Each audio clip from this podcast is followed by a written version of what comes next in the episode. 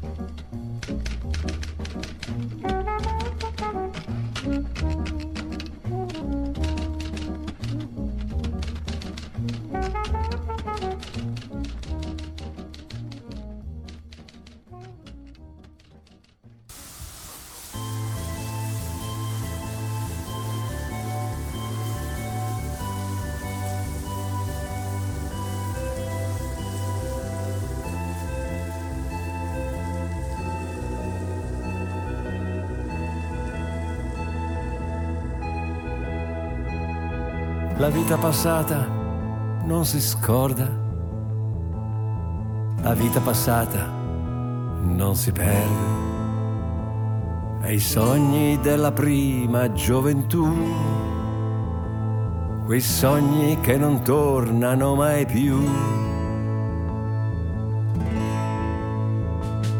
I pioppi che sentono i mattini dormire di fronte a casa mia. Mi fanno sempre tanta compagnia, mi danno non so che di nostalgia.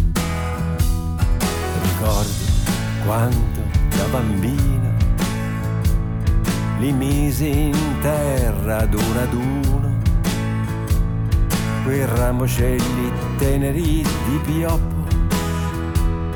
che ora son cresciuti contro il sole.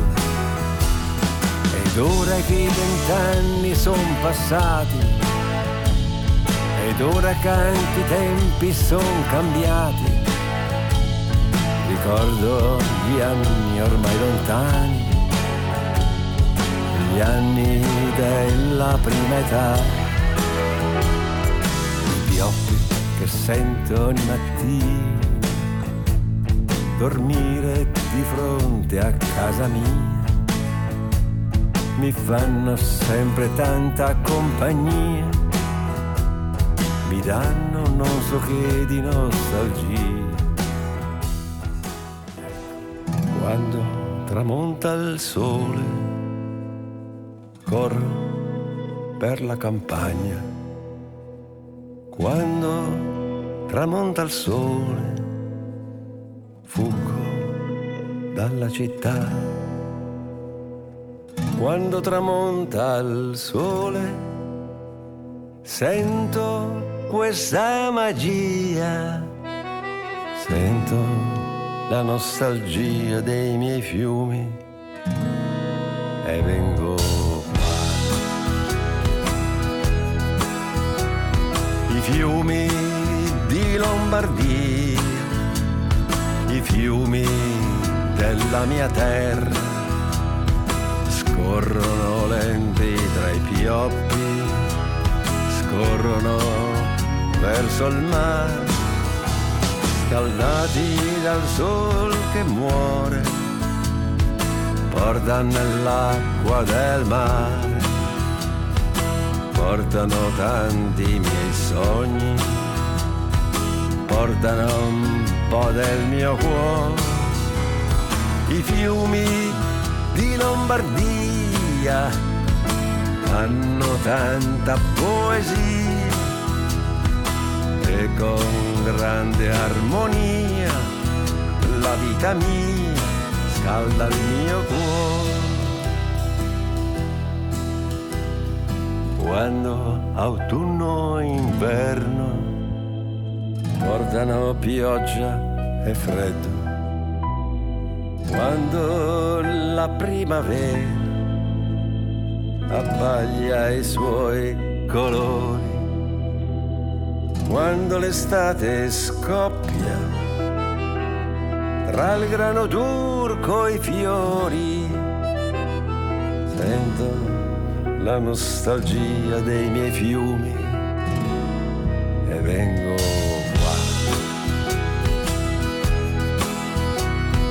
fiumi di Lombardia. Buongiorno, 7.35, venerdì 29 aprile, un cordialissimo buongiorno a tutte le ascoltatrici e a tutti gli ascoltatori. Nel frattempo io mi sono innamorato di questo signore che avete sentito cantare all'alba dei 90 anni con questa fantastica voce che i 90 anni non li denuncia, c'è un bellissimo articolo da cui ho preso spunto su Avvenire stamani, non lo conoscevo, mio, mio limite come tantissimi, eh, il cantautore si chiama Detto Ferrante Anguissola, 90 anni appena compiuti e questa voce qua, Ferrante Anguissola d'Alto E, in arte Detto Ferrante Anguissola, nasce a Cremona da storica famiglia di origine piacentina che tra l'altro annovera tra i suoi antenati anche la nota pittrice del Cinquecento Sofonisma Anguissola, c'è una mostra a Cremona in corso su sofonismo Anguissola, pittrice. All'età di 17 anni scrive il primo brano che abbiamo ascoltato, reinterpretato a più di 80 anni di distanza, I fiumi di Lombardia, a cui segue I Pioppi, un omaggio blues a quegli alberi molto cari al cantautore, che a 19 anni inizia a viaggiare in autostop con la chitarra in tutta Europa, a 27 anni fonda Exibo che rappresenta in Italia aziende straniere di prodotti elettronici. Una vita mm, interessante e una vita ripercorsa oggi su Avvenire, in pagina di cultura. Ha appena pubblicato questo album che avete appena sentito, i due brani, e la voce va, è il titolo dell'album, con il fiato a soffiare, cantando nelle vele spiegate sulla vita, scrive Massimo Iondini in questo bell'articolo che compare oggi appunto sul quotidiano Avvenire. E la nave va eh, era, la voce, era il titolo del film famoso di Fellini. E la voce va è il titolo di quest'ultimo di quest'ultimo brano del più anziano lupo di mare del nostro cantautorato, Ferrante Anguissola, scrive oggi a venire. 90 anni compiuti il mese scorso, alla vigilia della pubblicazione del suo nuovo album, appunto intitolato E la voce va.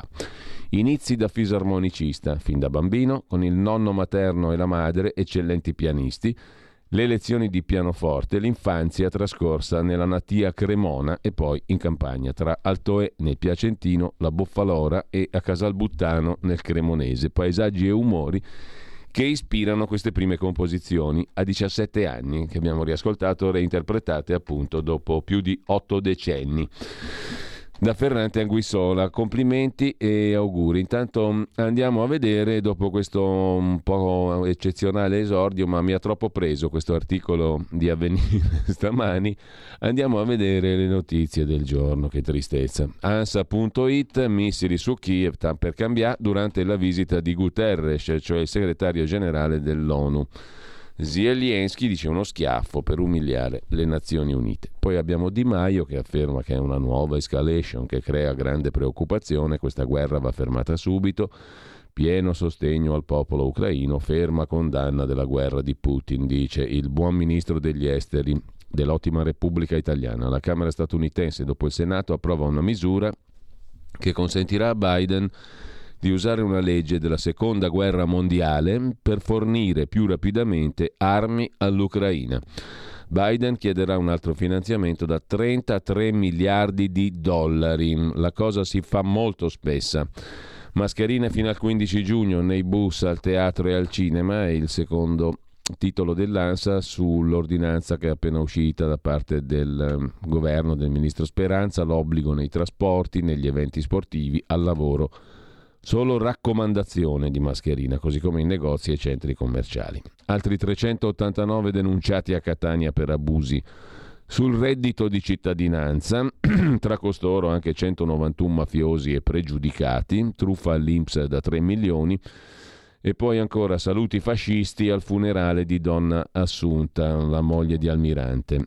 Sempre in primo piano sull'agenzia ANSA strage di Viareggio, il procuratore generale chiede sei anni e nove mesi per l'allora amministratore ex capo CGL Moretti. Nel primo appello Moretti fu condannato a sette anni. Conferma del primo grado, da tre anni e sei mesi fino a otto anni e due mesi le richieste di condanne fatte dal procuratore generale per dieci tra manager italiani e dirigenti delle società tedesche e austriache del trasporto ferroviario. Pubblicato il nuovo decreto sulle armi all'Ucraina, il ministro Guerini al Copasir, il presidente del Copasir, Comitato parlamentare di controllo sui servizi Urso di Fratelli d'Italia, dice siamo d'accordo col governo sul vincolo di segretezza, cioè segreto sulle armi all'Ucraina da parte dell'Italia. Il doppio cognome, una legge dovrà risolvere tutti i problemi dell'applicazione del doppio cognome, se no arriviamo a 32, ai, ai multipli di 2, 2, 4, 8, 16, 32, 64 cognomi. Bisognerà naturalmente affrontare la questione con una legge. Trova un assorbente in bagno, questo è accaduto a Pescara. Denunciatevi o controlliamo. E a farlo è una donna, la direttrice della Conad mm, di Pescara, di una Conad di Pescara, un supermercato la CGL ha fatto esplodere il caso delle dipendenti umiliate e la Conad ha ritirato il marchio al punto vendita, un vocale su, sul telefonino della direttrice su WhatsApp alle dipendenti Insomma, la direttrice ha mandato un WhatsApp vocale alle dipendenti intimando loro un'autodenuncia, se no vi tiro giù le mutande, dopo la scoperta di un assorbente lasciato nei bagni. Se non vi denunciate e non viene fuori chi ha lasciato l'assorbente, passiamo a vedervi le mutande a tutte quante. Pallavolista truffato, sequestro di beni a due indagate in Sardegna, convinto per anni di essere fidanzato con una inesistente modella. Il povero pallavolista Roberto Cazzaniga è stato turlupinato così. Salvini vuole il vertice di centrodestra allargato sulle priorità dell'Italia, auspicando in tempi ravvicinati un incontro con Berlusconi e Meloni. Mentre c'è un'altra delle notizie del giorno, una donna 71enne, quel di Bergamo, Treviglio, Silvana Erzenberger, Spara e uccide un vicino di casa ferendo la moglie. È stata fermata. Ha sparato a una coppia di vicini di casa perché c'era il cane che faceva un po' di rumore. Mentre Astrosem è arrivata sulla stazione spaziale, è stato aperto il portello. In tre mesi 189 morti sul lavoro. Aumentano le donne e gli under 40, scrive l'agenzia ANSA in primo piano. Lasciamo l'agenzia ANSA, andiamo a dare un'occhiata alle altre notizie e poi eh, anche ad alcuni. Beh, intanto oggi è Santa Caterina da Siena, attenzione perché è, no, oltre che vergine e dottore della Chiesa è anche patrona d'Italia insieme a San Francesco. Ma eh, c'è anche un'altra notizia da dare prima degli approfondimenti vari. La Lega torna a Pontida dopo due anni. Appuntamento il 16 e il 17 settembre. Ne parla più dettagliatamente di altri Salvatore Dama su Libero, il quotidiano Libero, pagina 11. La fine delle restrizioni Covid consente la ripresa della festa del Carroccio che rilancerà identità e spirito di coalizione. Pontida 16-17 settembre. Su Italia Oggi invece c'è un ottimo focus, come sempre fa un grandissimo lavoro Franco Adriano, tutti i giorni c'è una pagina dedicata alle notizie di primo piano del giorno prima. E tra le notizie principali il presidente degli Stati Uniti Biden che ha chiesto al Congresso, come abbiamo già visto, 33 miliardi di dollari, in gran parte aiuti militari può venire fuori un casino incredibile, gran parte in aiuti militari appunto per sostenere l'Ucraina nella guerra contro la Russia, facendo ricorso a una legge della seconda guerra mondiale. Anche i beni degli oligarchi russi confiscati verrebbero utilizzati per sostenere la causa ucraina contro l'invasione russa. Notizia trapelata dalla Casa Bianca, 20 miliardi servirebbero per finanziare forniture militari. La proposta ammonta a più del doppio del pacchetto iniziale da 13,6 miliardi di dollari che il Congresso aveva promulgato il mese scorso, sono 33 miliardi. La tendenza a mandare armi in Ucraina, ha risposto il portavoce di Putin, Dmitry Peskov, minaccia la sicurezza del continente. Intanto la Nato, ha parlato anche Jens Stoltenberg, il segretario generale dell'Alleanza Atlantica, la Nato, attenzione alle parole, è pronta a sostenere l'Ucraina per anni nella guerra contro la Russia, anche aiutando Kiev a passare dalle vecchie armi alle moderne attrezzature militari. Lo ha detto appunto il segretario generale di quel simpatico club che è l'Alleanza Atlantica. C'è assolutamente la possibilità che questa guerra si trascini e duri per mesi e anni, ha ribadito Stoltenberg. A posto siamo. Il segretario dell'ONU Guterres è stato bombardicchiato mentre era a Kiev e poi sull'invio di armi la posizione dei 5 Stelle è stata delineata dal presidente Conte. Articolo 51 della Carta delle Nazioni Unite ha richiamato Conte. Siamo a favore della difesa dell'Ucraina, legittima dall'aggressore russo, ma chiediamo che non si vada verso un'escalation militare che provoca danni enormi a livello mondiale e in particolare all'Italia. Così ha detto Conte attraverso il ministro dei rapporti col Parlamento Federico D'Inca. Lasciamo con questo il focus, eh, anzi il riassunto della giornata, il riassunto della giornata su Italia Oggi, a pagina 4 di Franco Adriano. C'è un'altra cifra che colpisce prima di entrare nei dettagli dei quotidiani di oggi e la mette in evidenza il quotidiano Avvenire a pagina 6. Zelensky ha detto che fermare i russi costa 10 miliardi al giorno. 10 miliardi al giorno di dollari. A Mariupol intanto gli invasori cominciano a ripiegare verso il Donbass. 10 miliardi al giorno e non è poca roba. Tra le notizie del giorno, prima appunto di vedere le prime pagine, vi ricordate tutto il cancan sulle residenze sanitarie per anziani, specialmente in Lombardia al tempo del Covid? Sembrava che si fossero fatte chissà cosa da parte della regione, da parte del Pio Albergo Trivulzio, da parte di chi gestiva mh, eh, queste residenze. Bene, la Procura adesso archivia tutto. Le inchieste due anni dopo si chiudono senza colpevoli, dagli scandali molto presunti a questo punto, anzi inesistenti, all'archiviazione, la richiesta del pubblico ministero a Milano per il Pio Albergo Trivulzio. Le inchieste giudiziarie avviate a inizio pandemia sulle morti degli anziani nelle residenze sanitarie lombarde si stanno chiudendo senza individuare responsabilità, scrive il Corriere della Sera nel dorso milanese lombardo. La Procura di Milano è stata la prima a chiedere l'archiviazione di un'inchiesta per epidemia e omicidio colposi sulle morti al Pio Albergo Trivulzio. Di fronte a un virus che si è presentato subito come molto aggressivo, non c'erano criteri certi per affrontarlo, mancavano le conoscenze scientifiche, spiega il procuratore aggiunto Tiziana Siciliano. Mm? E echeggia questa frase nella mente perché ricorda quello che dicevano i tanto vituperati politici lombardi dell'epoca. Adesso il pubblico ministero, la Procura di Milano, dice la stessa cosa, cioè c'era una emergenza che ancora non si sapeva bene come affrontare all'inizio. Mm, e intanto, a proposito di magistrati, c'è una comunicazione a pagamento pubblicata su alcuni giornali di oggi dal cosiddetto sindacato dei magistrati italiani, l'Associazione Nazionale Magistrati, l'ANM una riforma sbagliata è il titolo dell'avviso a pagamento pubblicato dai magistrati italiani sui giornali. La riforma dell'ordinamento giudiziario era stata annunciata per combattere le correnti, è diventata una legge per intimidire i magistrati.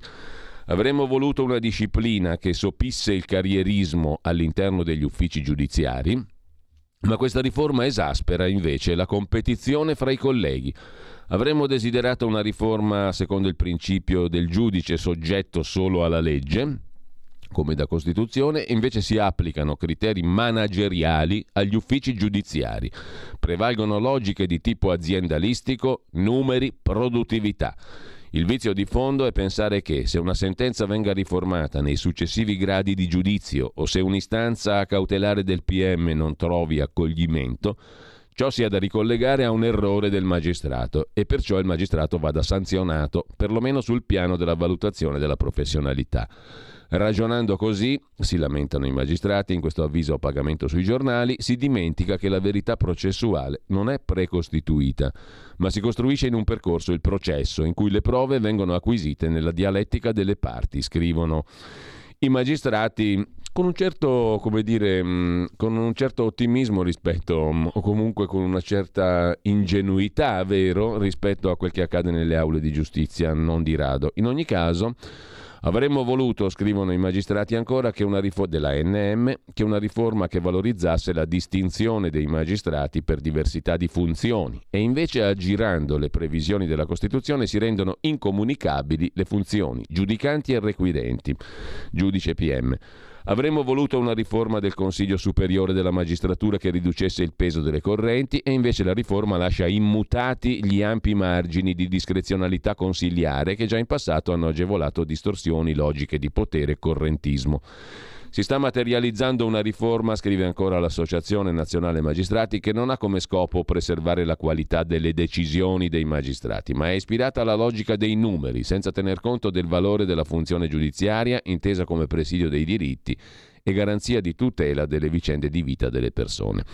Il danno sarà per i cittadini che meritano una riforma per la giustizia e non contro la magistratura, suggerita da spirito di rivalsa, miope di fronte alle criticità reali che i magistrati denunciano da anni a iniziare dalla inefficiente organizzazione delle risorse e le gravissime carenze dell'edilizia giudiziaria. La magistratura, conclude l'Associazione Nazionale Magistrati, in questo comunicato a pagamento sui giornali, non può rimanere indifferente e intende promuovere ogni iniziativa per sensibilizzare l'opinione pubblica sui pericoli di questa riforma Cartabia. Chissà come si scatenano con il referendum costoro che si pone in contrasto con la Costituzione, articoli 101 e 107, eccetera. L'Associazione Nazionale Magistrati conclude l'avviso a pagamento, è l'associazione a cui aderisce il 96% dei magistrati italiani. A proposito di magistrati, eccola qui la riforma del CSM, sottolinea ancora libero con Paolo Ferrari, pagina 12, fino a 62 poltrone in più. Giustizia da rifare e la NM, il cui avviso pagamento abbiamo appena letto, si riunisce. Anziché togliere potere alle correnti, il testo, approvato alla Camera, consente una maxi infornata di personale esterno e sistema i politici non candidati. La riforma del Consiglio Superiore della Magistratura approvata questa settimana dalla Camera è più poltrone, più soldi, sintetizza libero. A rivelare la sorprendente novità è stato il deputato renziano ed ex magistrato Cosimo Ferri.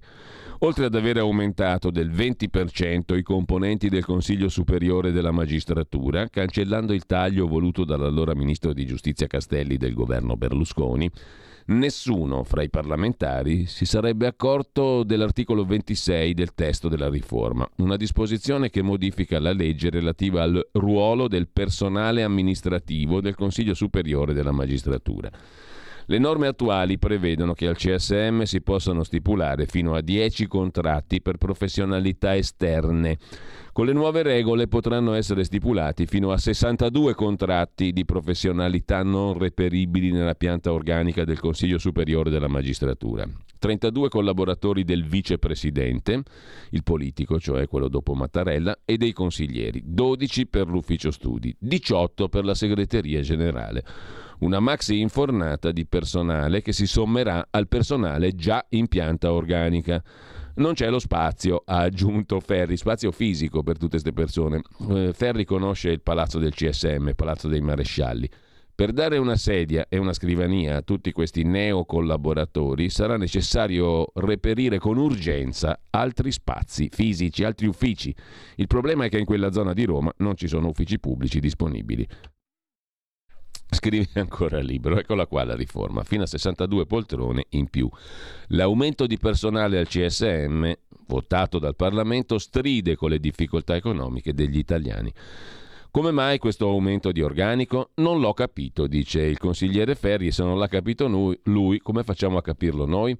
Intanto la fine di settimana si caratterizza anche per la convention a Milano di Fratelli d'Italia, che arruola anche Marcello Pera. Era passato per le parti della Lega e adesso si accasa l'ex presidente del Senato e professor Pera con Fratelli d'Italia, mm, che vince nei sondaggi. Commenta oggi Pera in una lunga intervista al quotidiano nazionale. Giorgia Meloni può guidare il paese, dice l'ex presidente del Senato, che sarà oggi a Milano.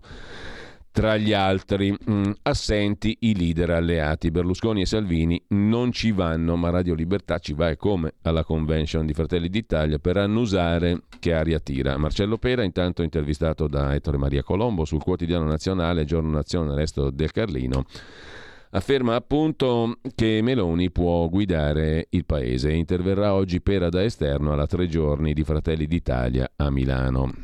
Una sfida importante quella di Giorgia Meloni in previsione di un possibile governo nazionale del centrodestra, dice il professor Pera. Vedo nascere una famiglia politica nuova rispetto a quella del passato.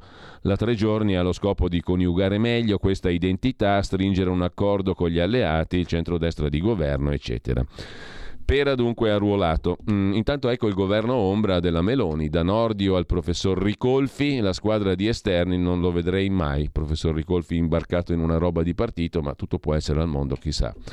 Lo escludo, lo escluderei, tendo a escluderlo, comunque si vedrà. La squadra di esterni c'è, c'è Tremonti, c'è Nordio, giusto appunto, parteciperanno al programma di Fratelli d'Italia. L'intervista a Guido Crosetto oggi su Il Giornale, pagina 10, la politica degli slogan ha già fatto troppi danni. Nella tre giorni di Fratelli d'Italia, docenti, economisti, diplomatici, l'amministratore delegato di Terna e Zoppas, l'ex ministro di Monti Giulio Terzi di Sant'Agata, eccetera, eccetera, scrive il giornale. La Meloni punta apertamente a Palazzo Chigi. Gli ultimi sondaggi, Fratelli d'Italia primo partito, quasi 22%, sopra il PD, sembrano darle ragione. La leader di Fratelli d'Italia ha avviato l'allargamento del partito per coinvolgere personalità esterne, uscire dal ghetto della destra post Missina, preparare una classe dirigente spendibile. Quindi a Milano, da oggi a domenica, nella conferenza programmatica intitolata Italia Energia da liberare, i testimonial del nuovo corso meloniano. Eh, sicuramente dunque un investimento sul futuro per scrivere una prima traccia del programma di governo, qualcosa di simile a quanto scrive il giornale fatto in passato da Salvini che ha portato in Parlamento una serie di personalità esterne. Il governo ombra di Giorgia Meloni, o quantomeno gli esperti che partecipano alla sua kermesse, è formato da alcune personalità con curriculum di centrodestra. Tra i primi ci sono Giulio Tremonti, e poi Marcello Pera, l'ex sottosegretario Alfredo Mantovano, naturalmente Guido Crosetto, tra gli esterni Giorgia Meloni è riuscita a coinvolgere l'ex magistrato Carlo Nordio che già si era reso disponibile alla candidatura al Quirinale, ma c'è anche uno studioso da sempre presentato come sociologo di sinistra, Luca Ricolfi, e poi l'ex ministro del governo Monti Giulio Terzi di Sant'Agata, che è stato arruolato da Fratelli d'Italia come responsabile rapporti diplomatici del partito di Giorgia Meloni. Sempre in quest'ambito, nella squadra di esterni, c'è l'ambasciatore Stefano Pontecorvo, già rappresentante nato in Afghanistan. Sul versante culturale, l'anziano sociologo Francesco Alberoni, il filosofo Stefano Zecchi, che si è detto pronto a dare una mano, il regista Edoardo Silos Labini, la direttrice d'orchestra Beatrice Venezzi e i giornalisti Del Debbio e Vittorio Feltri. Poi una serie di docenti universitari, i costituzionalisti Alfonso Celotto e Felice Giuffre, avvocati, medici, per la quota imprenditoria e industria c'è Matteo Zoppas della San Benedetto e l'amministratore delegato di Terna Stefano Donnarumma, tutti nomi con cui Meloni terrà contatti in vista di impegni futuri, scrive il giornale. Intanto, tra le notizie del giorno, prima dei quotidiani delle prime pagine, muore alla Farnesina Fabio Palotti. Riparando l'ascensore, un operaio, scoperto il giorno dopo, tragedia al Ministero degli Esteri. E un'altra storia emblematica, fino a un certo punto comunque che colpisce, è questa che racconta la stampa in cronaca di Torino guida l'autobus senza patente è il figlio del direttore generale della GTT, cioè del gruppo torinese trasporti che è come la TM di Milano sostanzialmente, l'azienda pubblica dei trasporti torinesi. Il figlio del direttore generale ha fatto questa performance straordinaria che è girata a manetta sui social. Un video mostra il diciottenne Samuele Bonfanti al volante in città di Torino. Si è finto anche controllore. L'azienda ha presentato un esposto in procura. L'autista che gli ha ceduto il posto ora rischia il licenziamento. Il problema è che è il figlio del direttore generale del gruppo torinese trasporti. Da Torino a Milano al Qatar, perché Milano è sempre più araba. Tutta la zona nuova di Gaia Aulenti e la nuova città è già in mano araba, sostanzialmente si fa un passo in più. Il fondo arabo Evergreen del Qatar insieme a Manfredi Catella, immobiliarista top a Milano, lancia un'offerta pubblica d'acquisto su Coima Res, che è leader dell'immobiliare con investimenti in mezza città, a partire da un altro dei quartieri fighi di Milano, Porta Nuova, più Qatar nel settore immobiliare milanese Evergreen, società finanziaria partecipata al 97% da Qatar Holding, al 3% da Coima, società dell'immobiliarista Manfredi Catella, ha lanciato un'offerta pubblica d'acquisto, un'OPA e scambio volontaria totalitaria su Coima Res, società già quotata in borsa, realtà attiva nel segmento uffici commerciale. Viva la rabbia milanese. Per quanto riguarda gli ebrei, invece a Milano se la passano male, come vedremo tra poco.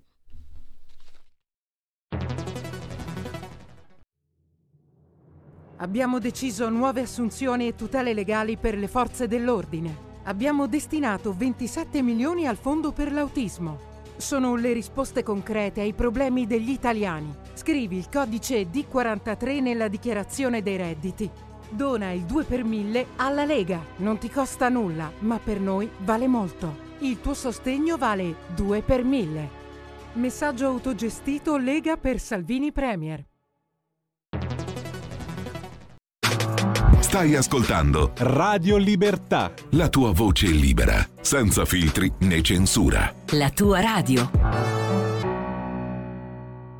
Dicevamo eh, di Milano e, del- e degli ebrei, insulti alla brigata ebraica, tutti assolti. Primo processo per i cosiddetti antagonisti, questa parola già fa venire l'orticaria da anni e sempre più, che mimarono gesti violenti. Per i giudici non erano minacce, assolti dunque perché il fatto non costituisce reato. L'accusa nei confronti di quattro antagonisti rinviati a giudizio dal GIP, De Marchi, era quella di avere minacciato la brigata ebraica al suo passaggio durante il corteo antifascista per l'anniversario della liberazione il 25 aprile del 2018. Ogni anno a Milano poi c'è questa simpatica abitudine di insultare gli esponenti della brigata ebraica, insultare come minimo. Minimo è insultare. Contestazione che si ripete ogni anno, scrive giustamente il giorno di stamattina, di fronte al corteo. È successo anche di recente, ma quella del 18 è stata la prima contestazione ad approdare a processo. Per tre imputati era stata contestata anche l'aggravante dell'odio razziale, ma contro gli ebrei si può. In una prima fase è stato deciso il proscioglimento con sentenza di non luogo a procedere per un quinto imputato accusato di aver tirato una bottiglietta d'acqua in direzione dei rappresentanti del corteo. La difesa aveva dimostrato che al minuto 6 del frame video il lancio non era connotato da particolare vigore e la direzione non era mirata a colpire la testa. Queste modalità, si legge anche nelle carte della soluzione, portano a escludere la pericolosità del gesto. Tra coloro che hanno affrontato il processo Claudio Latino, già condannato anni fa dopo l'operazione antiterrorismo Tramonto. A quest'ultimo ed altri due imputati era contestata l'aggravante dell'odio razziale. Latino era accusato di aver minacciato i componenti della brigata ebraica simulando la sventagliata di una mitragliatrice. Tutti gli imputati si sono difesi contestando l'aggravante dell'antisemitismo e sostenendo che le loro proteste erano contro le bandiere dello Stato di Israele, non certo contro la brigata ebraica. Prima di approdare alle altre prime pagine, alle prime pagine, a tutto il resto dell'ambaradan classico della rassegna stampa, vi propongo invece però il pezzo del nostro amico Riccardo Ruggeri sulle sanzioni e su chi le applica e su chi ci fa il crestone sopra. Di passaggio in Italia è venuto a trovarmi un caro amico. Lo leggerete domani il pezzo di Riccardo Ruggeri su Italia Oggi e sulla verità. Me lo propongo in anteprima. Questo caro amico del nostro Riccardo Ruggeri lavorava in una banca d'affari. Si occupava di cosiddette triangolazioni con paesi messi in castigo dalla politica. Era affascinante sentirlo parlare di operazioni di triangolazione di prodotti che mai citava e fra paesi, sempre chiamati XY, un giorno si licenziò, ma continuò a lavorare nella stessa banca d'affari. Ora però era pagato con commissioni a business conclusi. Da quel momento osservai che la sua ricchezza era aumentata via via che si succedevano gli embarghi verso i cattivi. Mi ha detto che ora il grande business lo ha richiamato dalla sua dorata pensione di Dubai ed è impegnatissimo. Dice, le sanzioni selvagge verso Russia e Bielorussia mi hanno fatto ringiovanire. Anni fa si era ripos- risposato con una donna musulmana molto più giovane di lui, molto religiosa, dovette farsi musulmano. Lo fece a modo suo questo banchiere di banca d'affari, amico del nostro amico Riccardo Ruggeri. In realtà è rimasto lo scanzonato londinese elitario di prima, ma si spaccia adesso per un musulmano ortodosso. In questo momento, mi ha detto sorridendo, essere musulmano, cittadino di Dubai e non più inglese è un asset formidabile. Gli ho chiesto come poteva un gourmet e un viveur come lui sottostare alle rigide regole del Ramadan e in effetti stavamo mangiando quando mi è venuto a trovare, racconta Ruggeri, in pieno Ramadan, quest'anno è caduto in aprile. Geniale la sua risposta. Ho applicato al Ramadan le regole dell'unico mestiere che so fare, la triangolazione. Per chi non conoscesse il giochino delle triangolazioni, vecchio come il cucco, ecco lo schema concepito per gabbare le leggi fatte da elite per altre elite. Il paese A, sotto sanzioni, non può comprare certi prodotti dal paese B. Eh, chiedo scusa, il paese A non può comprare certi prodotti dal paese B perché il paese B è sotto sanzioni, mettiamo la Russia. Per cui A si sente impegnato a rispettare le sanzioni e in pubblico se ne compiace. Allora eh, compra dal paese C, perché il paese C, che ha deciso di non rispettare le sanzioni, a sua volta ha comprato dal paese B che è sotto sanzioni senza averne bisogno, soltanto per triangolare su A, secondo accordi segreti preconfezionati. Così formalmente le norme sono rispettate, ma tutti sanno tutto. È un business colossale, rigorosamente mafioso, di cui solo i clienti di A, il popolo bue, ci rimettono, cioè mettiamo pure che A è l'Italia. L'Italia non può comprare dalla Russia perché la Russia è sotto sanzioni e l'Italia si compiace di rispettare le sanzioni.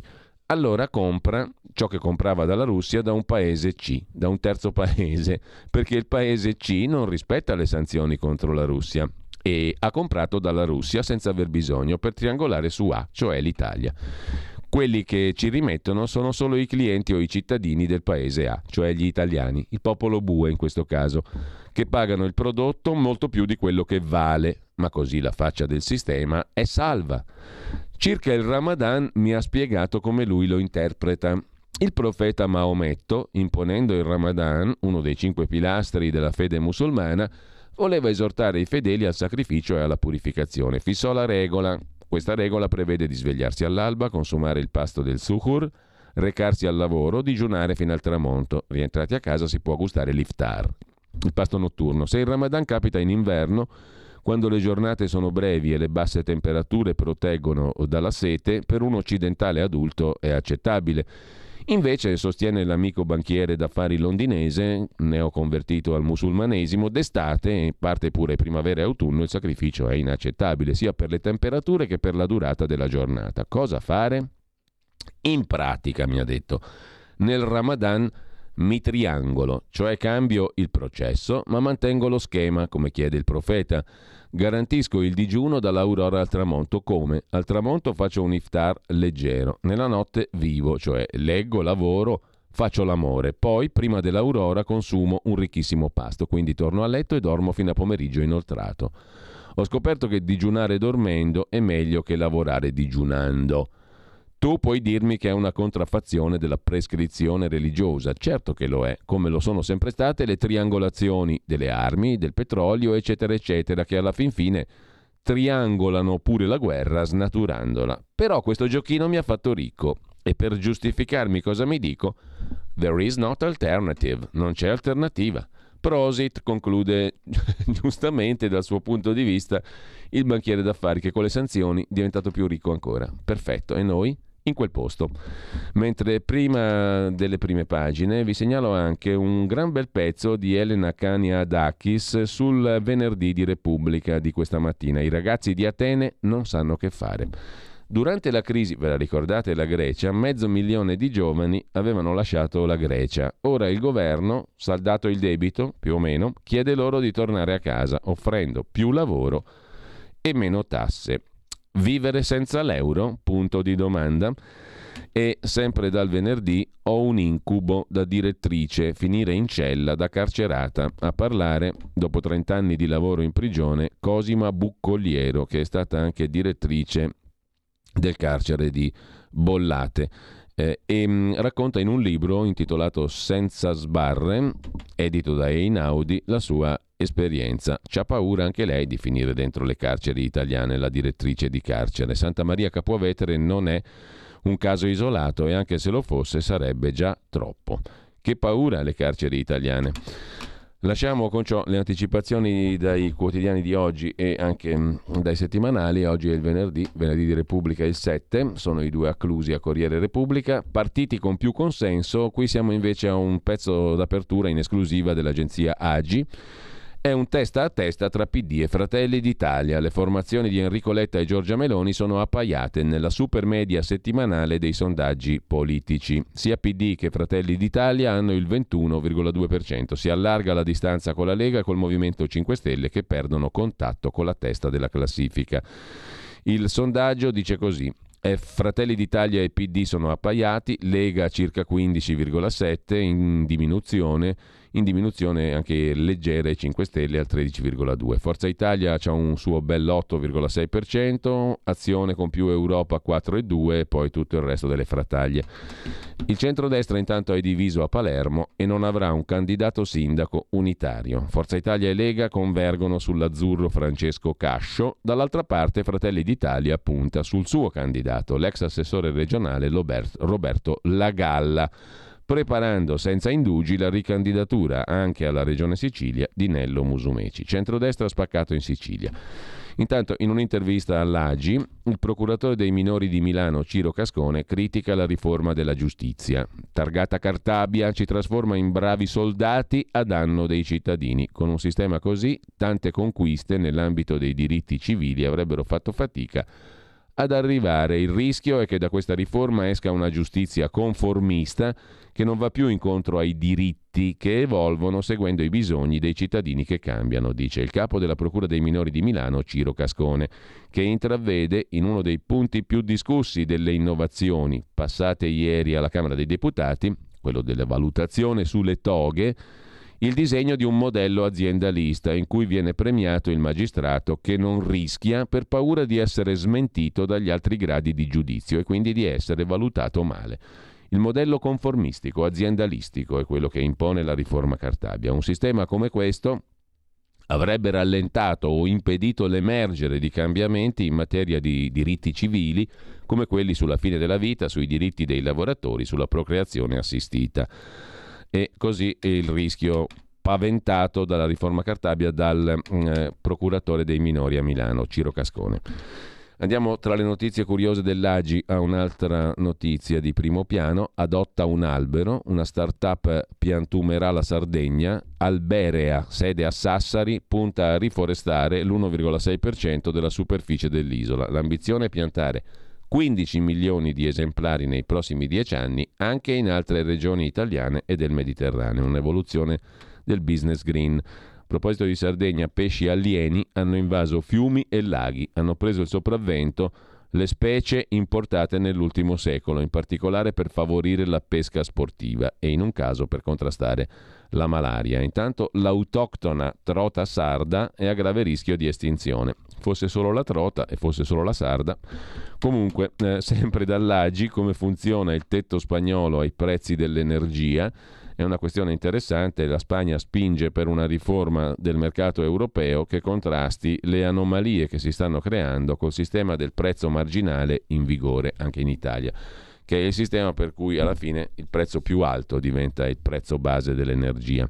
Il mercato all'ingrosso di energia elettrica nell'Unione Europea è basato sul sistema di prezzo marginale, cioè tutti i produttori ottengono lo stesso prezzo per l'elettricità che forniscono in quel momento. I produttori fanno offerte sul mercato stabilendo il prezzo in base al loro costo di produzione. Le fonti di energia rinnovabile sono a costo zero, sempre più economiche, L'offerta va dal più economico al più costoso, che è generalmente il gas, l'elettricità più economica viene acquistata per prima, via via crescendo fino a soddisfare tutta la domanda. Tutti ottengono il prezzo dell'ultimo produttore, che è quello più alto di tutti. Quindi chi la produce a costo zero per assurdo ha tutto profitto, perché la rivenderà al prezzo più alto in assoluto. Questo è il modello. Il modello era stato inizialmente pensato per favorire appunto le rinnovabili e permettere loro di ripagarsi gli investimenti. Tuttavia con l'esplosione del prezzo del gas e la sua presenza sempre più marginale nella formazione dell'offerta si è generata un'anomalia che si è tradotta in super profitti per i fornitori di energia che vendono al prezzo del gas quando il gas è una minima frazione dell'offerta. Diversi stati non ritengono più tollerabile il sistema. La Spagna ha spinto fin da subito per una riforma di questo mercato. Non potendo ottenere nuove regole generali, il premier spagnolo Sanchez è riuscito a convincere i suoi colleghi al Consiglio europeo a fare un'eccezione, così la, la Spagna potrà applicare un suo metodo, potrà applicare un metodo autonomamente, a prescindere dall'Europa, essere scollegata e indipendente dal resto dell'Europa.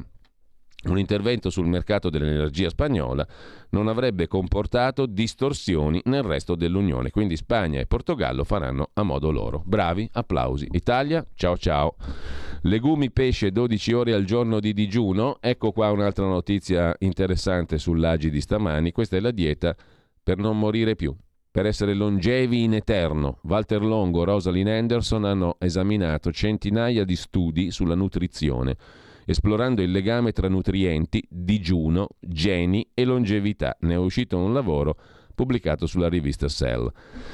Eh, la questione è quella della longevità e di come nutrirsi per arrivare al traguardo di una vita longeva e in salute eh, e lo studio è stato pubblicato appunto sulla rivista Cell dai due studiosi Longo e Anderson che hanno esaminato centinaia di studi su questa, su questa materia. L'analisi ha incluso diete molto popolari come la dieta chetogenica, ricca di grassi, povera di carboidrati e tutte le altre varie cose che circolano. Abbiamo esplorato il legame tra nutrienti, digiuno, geni e longevità.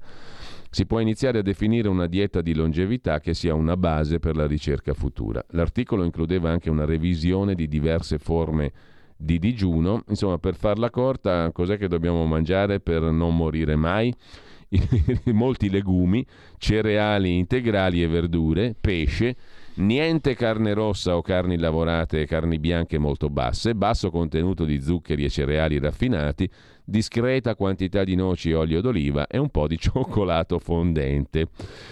Vabbè, prendiamola per quel che è, c'è una roba in sci, mentre eh, vi segnalo dalla rivista online Start Magazine, startmag.it, un pezzo di Gianluca Zappa dedicato al mondo bancario, sempre più francesizzante in Italia. Credit Agricole punterà anche a Monte Paschi Siena dopo essersi magnata il banco BPM? Fatti e rumors. Altra domanda su Start Magazine: perché l'Ucraina picchia duro contro l'azienda friulana Danieli? un'azienda italiana aiuta la Russia a fabbricare re- reattori nucleari per sottomarini e armature per carri armati, dice l'agenzia di comunicazione ucraina. Un'azienda italiana che aiuta la Russia. La denuncia che arriva da Truman, agenzia di pubbliche relazioni ucraina. L'azienda contro la quale l'Ucraina punta il dito è la Danieli, l'azienda siderurgica di Butrio, Udine, con impianti anche in Russia. La Danieli è una multinazionale friulana, giro d'affari del valore di 2,78 miliardi di euro, ha chiuso l'ultima semestrale con ricavi da 1 miliardo e 5, portafoglio ordini sopra i 4 miliardi, ha sedi in tutto il mondo anche a Mosca. E, mh, mm, eh, all'inizio del 22 la Danieli aveva ottenuto due rilevanti commesse per la costruzione di impianti siderurgici. La prima dalla società siderurgica russa Balakovo che le aveva ordinato un nuovo impianto green per produrre rotai, travi e trafilati, un progetto da 250 milioni di euro, la seconda dal gruppo Magnitogorsk, un ordine da 120 milioni di euro per tecnologie di installazione di quattro nuovi forni da riscaldo. Non va bene neanche questo. La Danieli non può fare affari in Russia. A proposito della guerra in Ucraina, invece, vi segnalo sul sussidiario.net una conversazione intervista con il professor Pasquale De Sena, presidente della Società Italiana di Diritto Internazionale e ordinario all'Università di Palermo. La tesi del professor De Sena è questa: gli Stati Uniti non vogliono più la pace, tocca alla Cina diventare mediatore per una pacificazione. In 48 ore si sono registrate in Europa importanti dichiarazioni su guerra e pace. Le prime sono quelle del segretario alla difesa statunitense Lloyd Austin dopo la visita a Kiev. Vogliamo vedere la Russia indebolita al punto tale da non poter fare il tipo di cose che ha fatto invadendo l'Ucraina, ha detto il capo del Pentagono e naturalmente è stata la premessa per le nuove armi, 33 miliardi di dollari in armi o giù di lì dagli Stati Uniti all'Ucraina. Le altre parole sono quelle di Sergio Mattarella. In un discorso all'Assemblea parlamentare del Consiglio d'Europa, il capo dello Stato italiano ha detto che oggi serve Helsinki e non Yalta, dialogo e non prove di forza, rifiuto di una politica basata sulle sfere di influenza. Di tutto questo parla il sussidiario col professor De Sena il quale riassume così: eh, gli Stati Uniti vogliono trasformare il sostegno all'Ucraina in un'azione militare preventiva, ma sarebbe contrario al diritto internazionale e allo spirito di Helsinki richiamato proprio da Mattarella, dice il professor De Sena.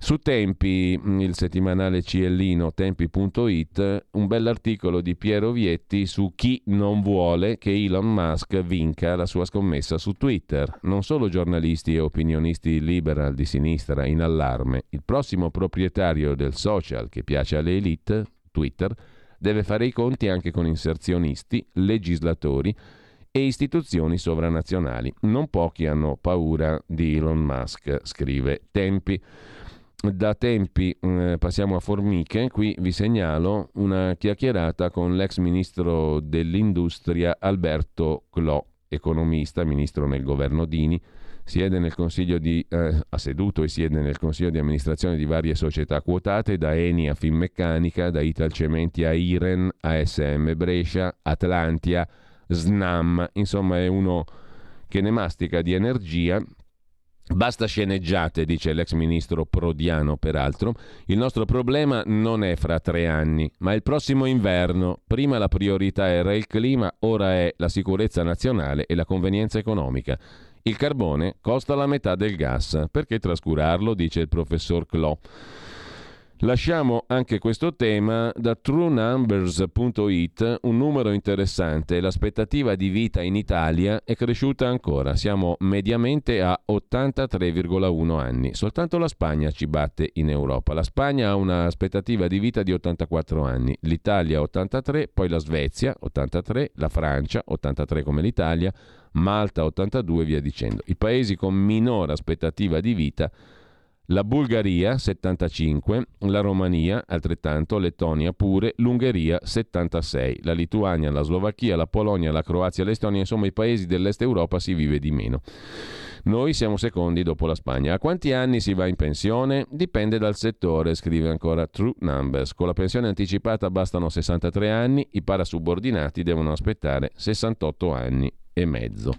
La riforma delle pensioni è uno dei primi test per la tenuta del governo Draghi.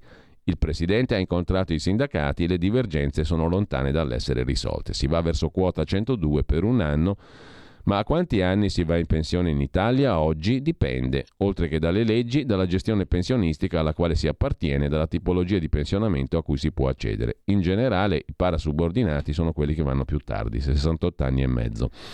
Il costo del lavoro invece in Italia quant'è? 29,3 euro all'ora per dipendente, più o meno in media di tutta l'Unione Europea che è 29,1. Ma in Danimarca il costo del lavoro è 46,9 euro all'ora, in Lussemburgo 43, in Belgio 41,6, in Svezia in Svezia 39, in, nei Paesi Bassi 38, in Francia 37 e rotti, in Austria 37 e rotti, in Germania pure 37,2, in Finlandia 35 e appunto in Italia 29. Costo del lavoro invece bassissimo in Bulgaria, dove si vive anche poco però, 7 euro all'ora. 8,5 in Romania, 10,4 euro all'ora contro i 29 italici in Ungheria, 11,1 in Lettonia e via dicendo. Soltanto la Spagna è vicina all'Italia, 22,9 euro all'ora per dipendente, mediamente naturalmente.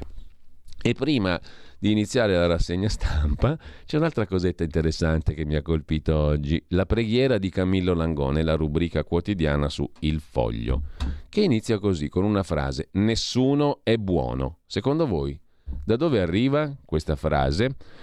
Beh, questa frase arriva dal Vangelo di Marco, non solo nel Vangelo di Marco, ma in altri Vangeli, però prendiamo il Vangelo di Marco, mh, mm, eh, capitolo 10, versetti 17 e seguenti. Mentre usciva per mettersi in viaggio, un tale gli corse incontro e gettandosi in ginocchio davanti a lui gli domandò Maestro buono, cosa devo fare per avere la vita eterna? Gesù gli disse Perché mi chiami buono? Nessuno è buono se non Dio solo. Tu conosci i comandamenti, eccetera. E poi gli dice una sola cosa ti manca, vai, vendi quello che hai e dallo ai poveri e avrai un tesoro in cielo e poi vieni e seguimi. Ma quell'uomo, rattristatosi per quelle parole, se ne andò afflitto perché aveva molti beni. Però la frase centrale è nessuno è buono. Ed è la stessa frase dalla quale parte Camillo Langone. Sentite però dove va a finire. L'ho sempre saputo. Leggo il Vangelo da sempre, ma pensavo che la frase di Gesù, nessuno è buono, fosse da riferire soltanto agli uomini. Errore, scrive Camillo Langone, nessuno è buono, si può e si deve dire anche dei cani, senza eccezioni di razza, come ho scoperto sulla mia pelle. Ad esempio, era un sostenitore del lagotto romagnolo. Perché romagnolo? Perché cercatore di tartufi, perché di aspetto simpatico e perché di carattere non aggressivo. Altro errore. In Toscana ho incontrato un lagotto feroce, o meglio, un lagotto feroce ha incontrato il mio polpaccio, penetrando coi denti per ben due volte, attraverso calze spesse e calzoni velluto a coste. Non trattandosi di un pitbull, la scena è stata leggermente divertente e altamente istruttiva. Adesso lo so. Non solo nessun uomo, ma anche nessun cane è buono. Direi che è il momento di ascoltarci il primo brano musicale della giornata.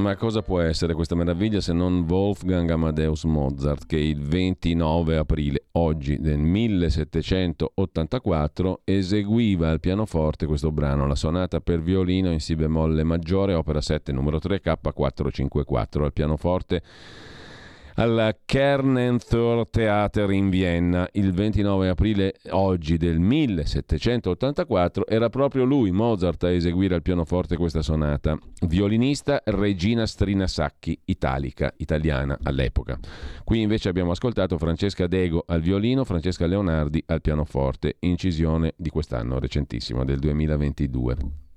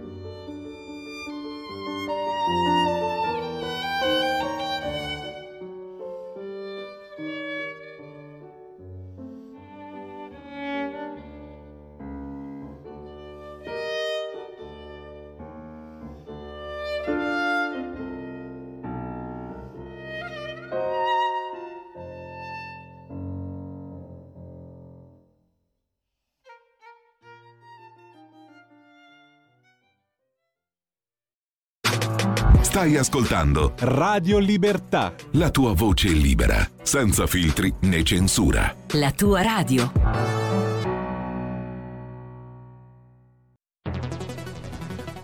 Scopri Radio Player. Oltre 130 radio nelle tue mani con un touch. Da ascoltare ovunque, anche on demand. Scarica gratis l'app Radio Player e vivi una nuova esperienza digitale. Radio Player, l'app ufficiale delle radio italiane. Anche Radio Libertà è su Radio Player Italia.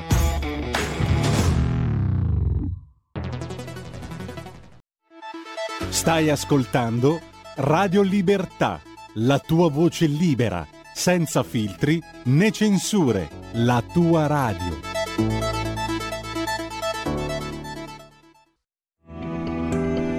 Il meteo.it presenta le previsioni del giorno. Alta pressione sempre ben presente su tutta l'Italia, garanzia di un tempo stabile e soleggiato ovunque, con poche eccezioni. In mattinata peraltro avremo degli addensamenti a tratti anche compatti al nord-ovest sulla Sicilia, tuttavia senza precipitazioni associate. Sul resto del territorio nazionale sarà il sole a dominare la scena, splendendo in cieli sereni o al massimo poco nuvolosi. Nel pomeriggio la situazione non è destinata a cambiare in maniera rilevante. Le previsioni di ilmeteo.it tornano più tardi. Una buona giornata da Lorenzo Tedici. Avete ascoltato le previsioni del giorno.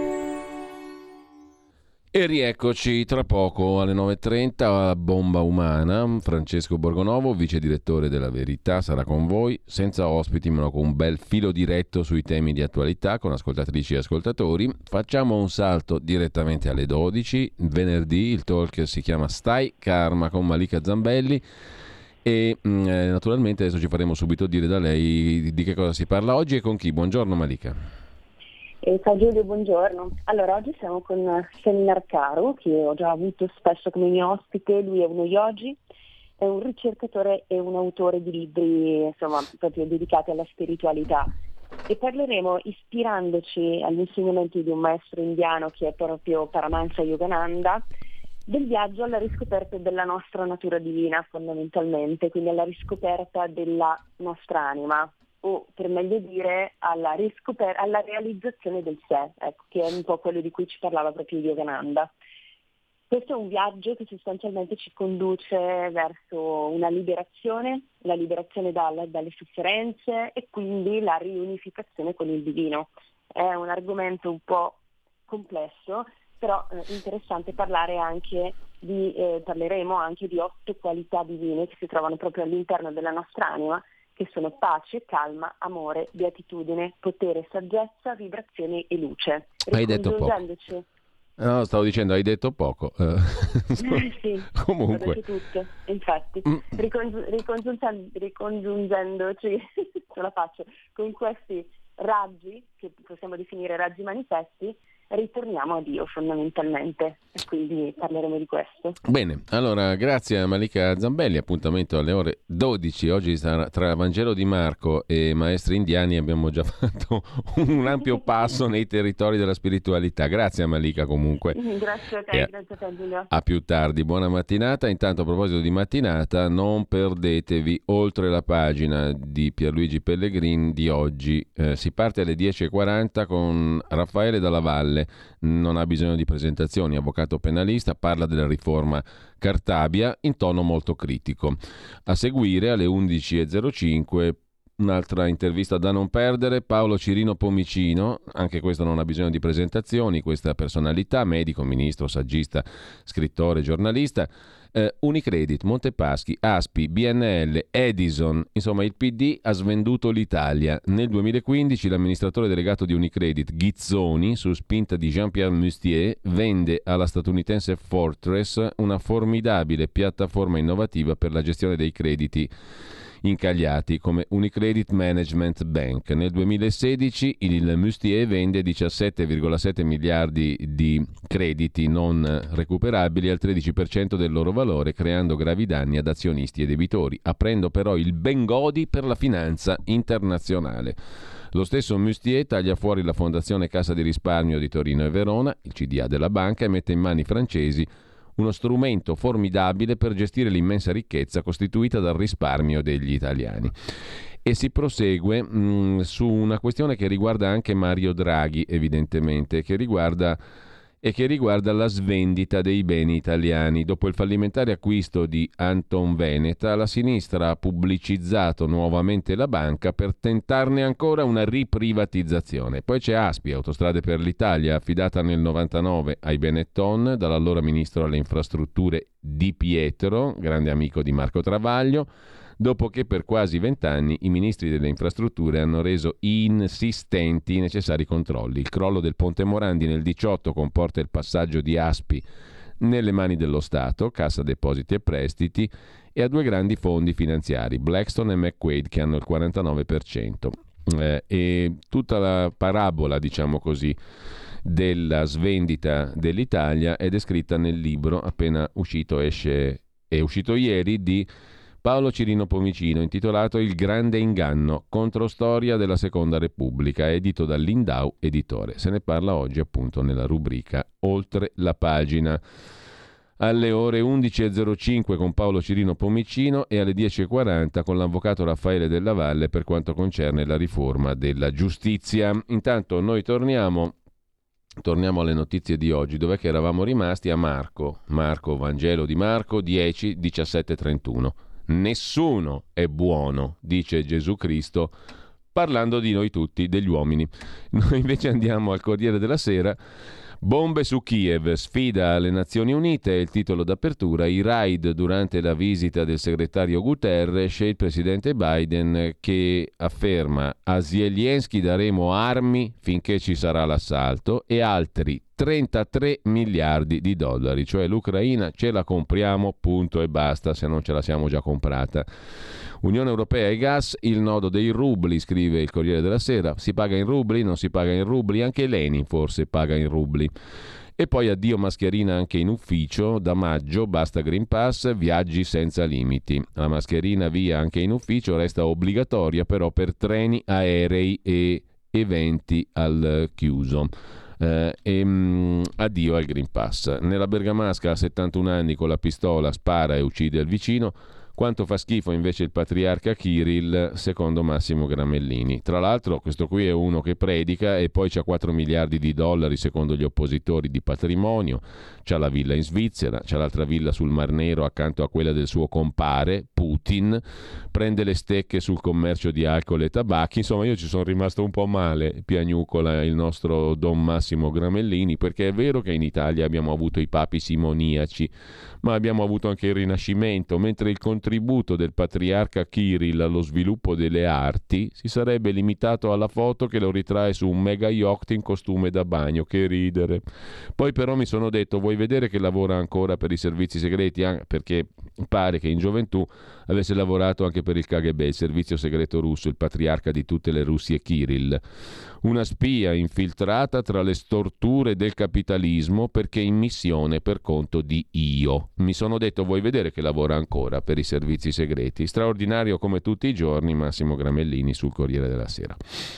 Mentre lasciamo il Corriere, andiamo a vedere Repubblica rapidissimamente, titolo d'apertura, lo leggiamo al volo i missili sull'ONU durante la visita del segretario generale Guterres, una smissigliata su Kiev, colpita la zona mm, abitata vicina all'ambasciata britannica, bombardata anche Odessa, ma la contraerea ha sventato la minaccia. E poi i 33 miliardi di Biden per l'Ucraina. Sul salario minimo Orlando in tasca il sì del segretario della CGL Landini. Secondo Melania Mazzucco, scrittrice, il doppio cognome farà crescere uomini migliori. Michele Serra si occupa della gente da social, gli italiani che si immortalano sui social media, Giorgia Meloni all'esame dell'Unione Europea, scrive ancora Repubblica. Da Repubblica passiamo alla stampa, dove meritoriamente a fondo pagina nella sua rubrica il buongiorno, Mattia Feltri si occupa di ciò di cui ci siamo occupati noi il giorno della liberazione, cioè le parole di Fiammetta Borsellino che ha ricordato la brutta fine del papà.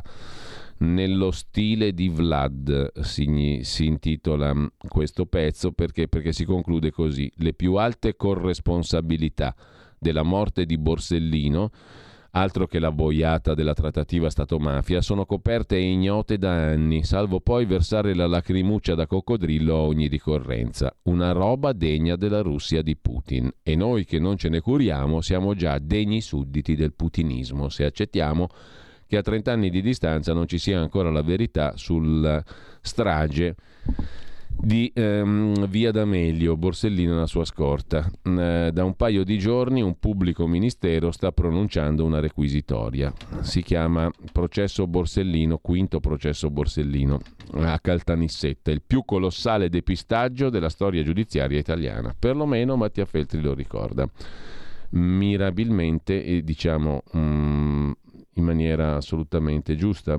Ci vuole, ci va. Ma comunque lasciamo la prima pagina della stampa con il pezzo di Domenico Quirico. L'America ci chiede la guerra totale. La guerra totale voluta dagli Stati Uniti, sottolinea Quirico, commento a pagina 29.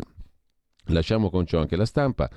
Andiamo a vedere la verità di Maurizio Belpietro. L'apertura è dedicata Adesso lo vediamo alla tortura delle mascherine fino al 15 giugno. L'obbligo resta sui mezzi di trasporto, nei cinema, nei teatri, nei, spalas- nei palasport e soprattutto nelle scuole. Un'inutile cattiveria senza base scientifica, scrive la verità. Un concentrato di contraddizioni made in speranza che fa di noi un'eccezione nel mondo in negativo. Smentite le promesse di normalità della conferenza stampa di Draghi Scrive la verità in prima pagina con Mario Giordano. Poi gas, rubli, contorsioni, l'Europa è nel pantano, una rinuncia suicida quella al gas russo, scrive Giuseppe Liturri. Le prime crepe nel muro dell'oltranzismo americano. Vincere con la Russia o trattare? La foto della commissaria, della Presidente della Commissione Europea von der Leyen, il pezzo di Camilla Conti, bollino verde e gender, altrimenti l'Unione Europea ti impedisce il lavoro. E poi il direttore Maurizio Belpietro su Mattarella, recidivo. Difendono la democrazia mettendola sotto i piedi. Di che si tratta? Per giustificare l'invio di armi all'Ucraina, Mario Draghi ha parlato della necessità di difendere democrazia e libertà, concetto ribadito da Sergio Mattarella che per il 25 aprile ha rispolverato Bella Ciao dicendo che quello russo è un attacco alla democrazia nata dalla resistenza. Peccato che i primi a mettere sotto i tacchi la democrazia siano il Presidente del Consiglio e quello della Repubblica, anche a voler sorvolare sull'articolo 11 della Costituzione che ripudia la guerra oltre che come strumento di offesa alla libertà degli altri popoli, anche come mezzo di risoluzione delle controversie internazionali, resta il nodo del Parlamento. La nostra è una repubblica democratica, la sovranità appartiene al popolo. Per quale ragione il popolo e il Parlamento che lo rappresenta sono stati tenuti fuori da una decisione che impegna il Paese in una guerra, seppure per procura? Mattarella su Kiev ripete il copione del Kosovo, la guerra contro la Serbia del 99, ricorda Belpietro. Allora si cercava di nascondere la partecipazione a una guerra parlando di missione di pace. Oggi si spaccia l'invio di armi per azione difensiva. Parlamento scavalcato nel silenzio del presidente che era vice premier all'epoca della guerra contro la Serbia. Tutti i sondaggi evidenziano che i cittadini sono contrari al conflitto, ma la loro opinione conta nulla. La giustificazione dei governi è sempre la stessa. Il ce lo chiede l'America è stato sostituito dal ce lo chiede l'Europa. Sempre dalla prima pagina della verità, Marcello Veneziani, che commenta lo Stato divorzia dalla società e il fossato diventa incolmabile tra potere e populismo. La riflessione di Veneziani, i nemici del potere non spariranno. Tra Stato e società la frattura è totale. Le elezioni in Francia mostrano che il voto sovranista avanza spinto da paura e globalizzazione, ma non può vincere da solo. Sempre a centro pagina poi il pezzo di Matteo Ghisalberti con la scusa della guerra manipolano gli alimenti. In Francia ha sostituito l'olio di girasole senza dichiararlo in etichetta e come in Italia quantità ridotte a parità di confezione e di prezzo. C'è poi Daniele Capezzone che si occupa dell'immigrazione da regolare, si può fare come in Inghilterra, il sistema a punti inglese funziona Qui invece si resta all'emergenza sbarchi.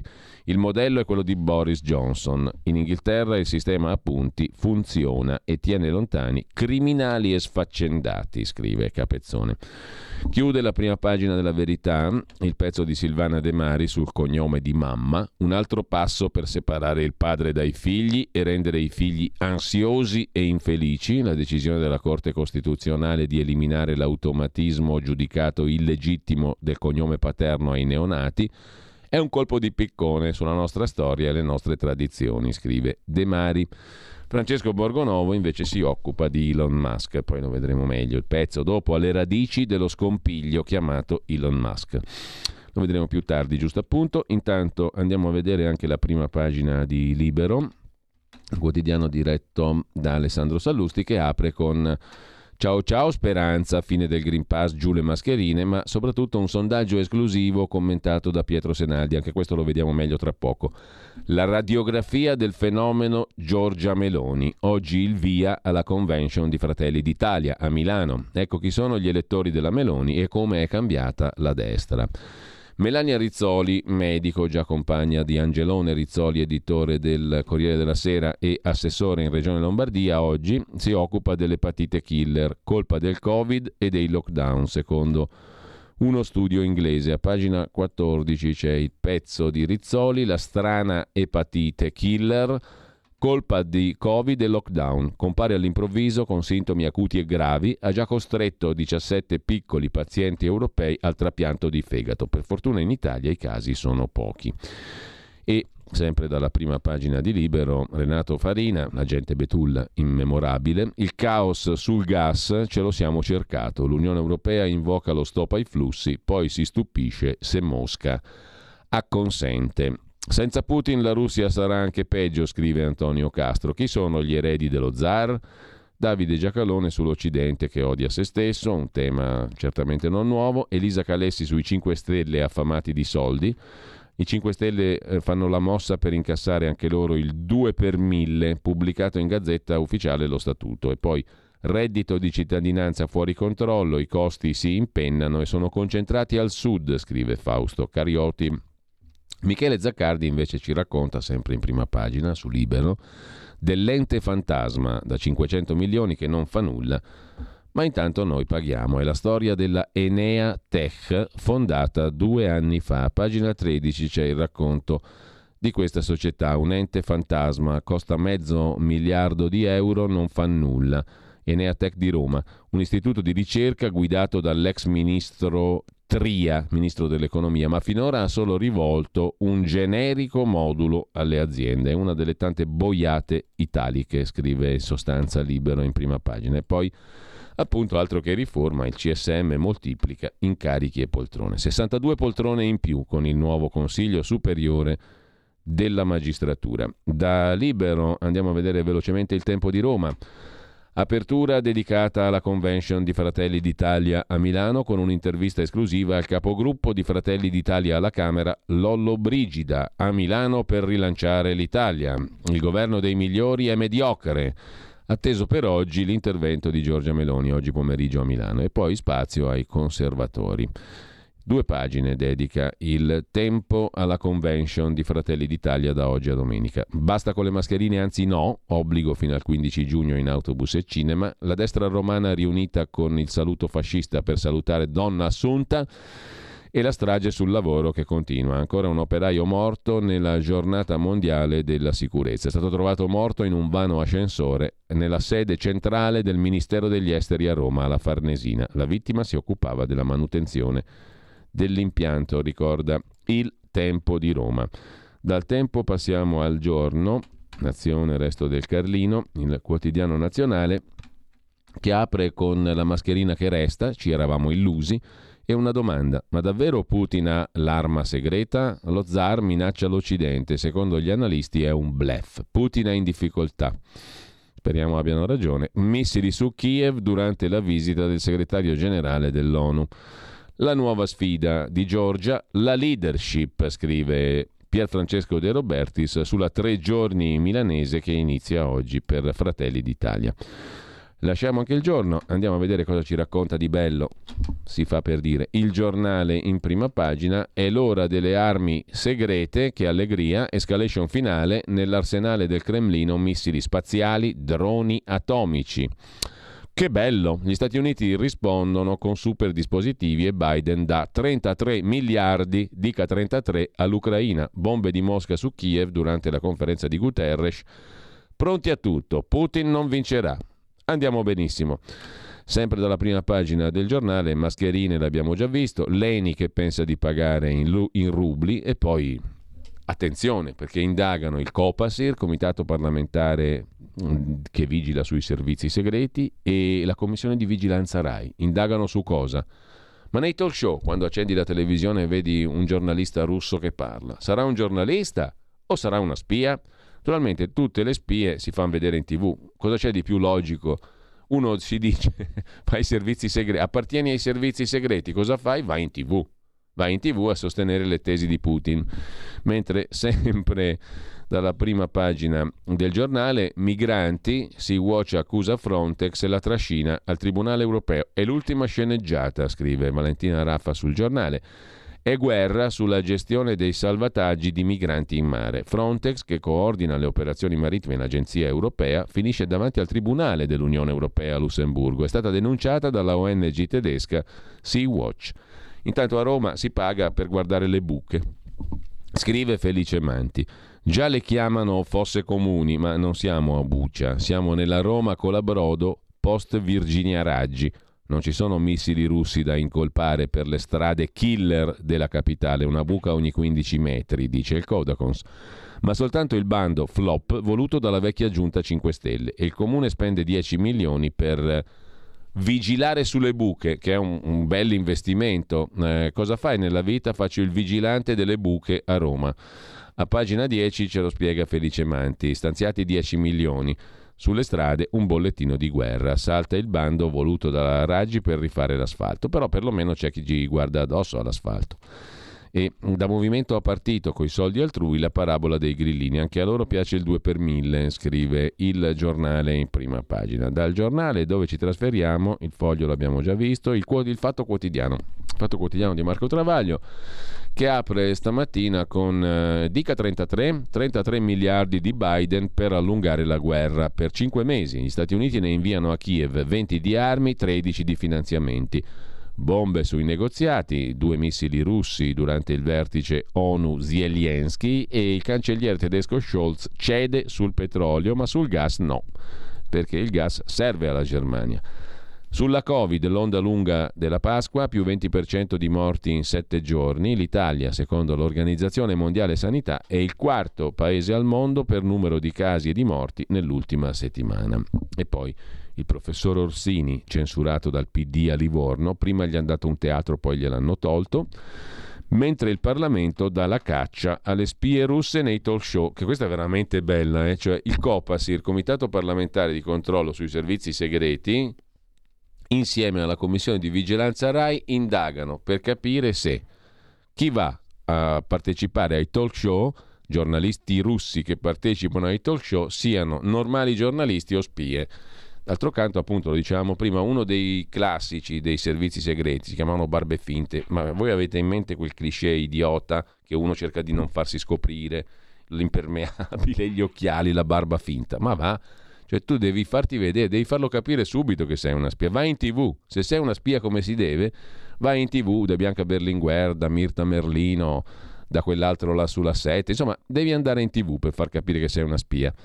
Sempre dalla prima pagina del Fatto Quotidiano, poi armi, non solo. Mm, Conte dice anche, Conte non è solo, eh, ma è, dunque sulle armi non è solo Conte, anche Forza Italia e Lega frenano e dicono no a quelle pesanti. Diamo la fionda agli ucraini. Le agorà del PD, indagato Dati, associato a delinquere e responsabile del meridione per il Partito Democratico, sul caso Consip parla l'allora amministratore Marroni, accusai Papa Renzi, fui cacciato e poi Verdini mi disse di attenuare le accuse. A pagina 19 Marco Lillo racconta di questa storia. Mi hanno cacciato dopo i verbali su Papà Renzi e su Lotti, ha detto l'ex amministratore delegato della Consip che gestisce gli appalti pubblici in aula. Denis Verdini disse se attenui gestiamo la cosa. Una bella compagnia questa qua di giro dei fiorentini. Mentre lasciamo il fatto quotidiano con Vieni avanti Cremlino, senza la virgola, eh, che è un grave torto, vieni avanti, ci voleva una virgola, Cremlino, però insomma non si può avere tutto, il titolo non è male. Marco Travaglio, autore del commento in prima pagina. Problema malgrado la stragrande maggioranza dei partiti e dei media sia favorevolissima a imbottire di armi l'Ucraina, non più per aiutarla a difendersi, ma per aiutare Biden e Bojo, Boris Johnson, ad attaccare la Russia, la stragrande maggioranza degli italiani resta contraria. Analisi della stragrande maggioranza dei partiti e dei media. Se gli italiani non ci seguono non è perché rappresentiamo americani e inglesi, ma perché sono subornati da Orsini e dai giornalisti russi.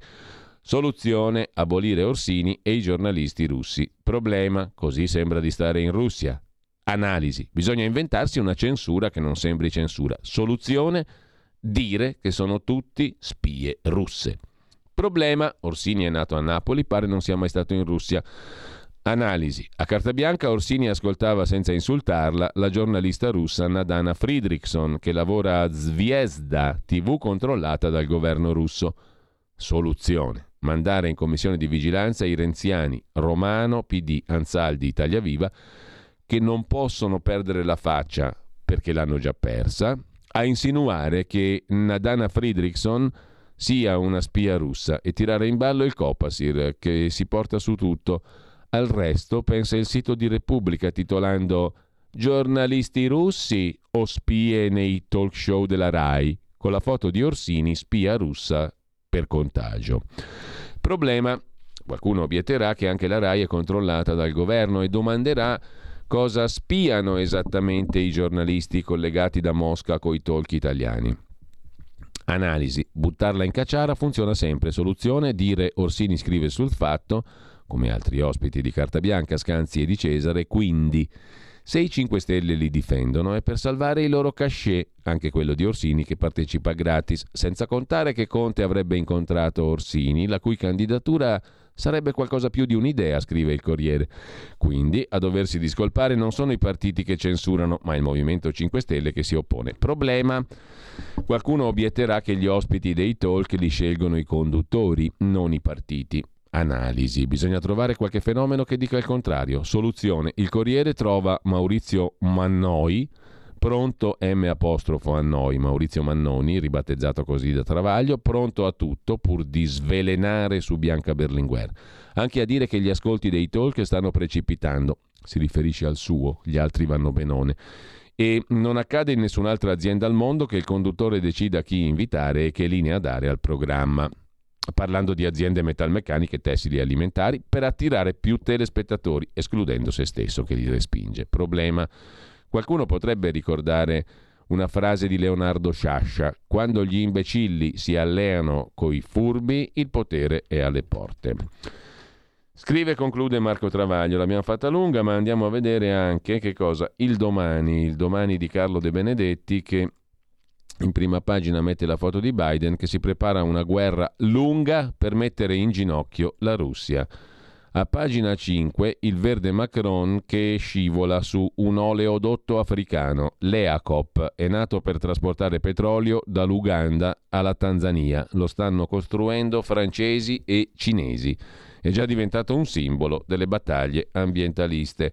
Con la guerra in Ucraina e la transizione energetica appesa al filo, la costruzione di un oleodotto in Africa orientale sta diventando la battaglia simbolo dell'ambientalismo contemporaneo. Il tubo si chiama EACOP, East African Crude Oil Pipeline, un'infrastruttura che nasce per trasportare petrolio scoperto in Uganda fino alla Tanzania, Oceano Indiano. Lunghezza 1440 km, portata 200.000 barili di petrolio, impatto sull'atmosfera 34 milioni di tonnellate CO2 all'anno.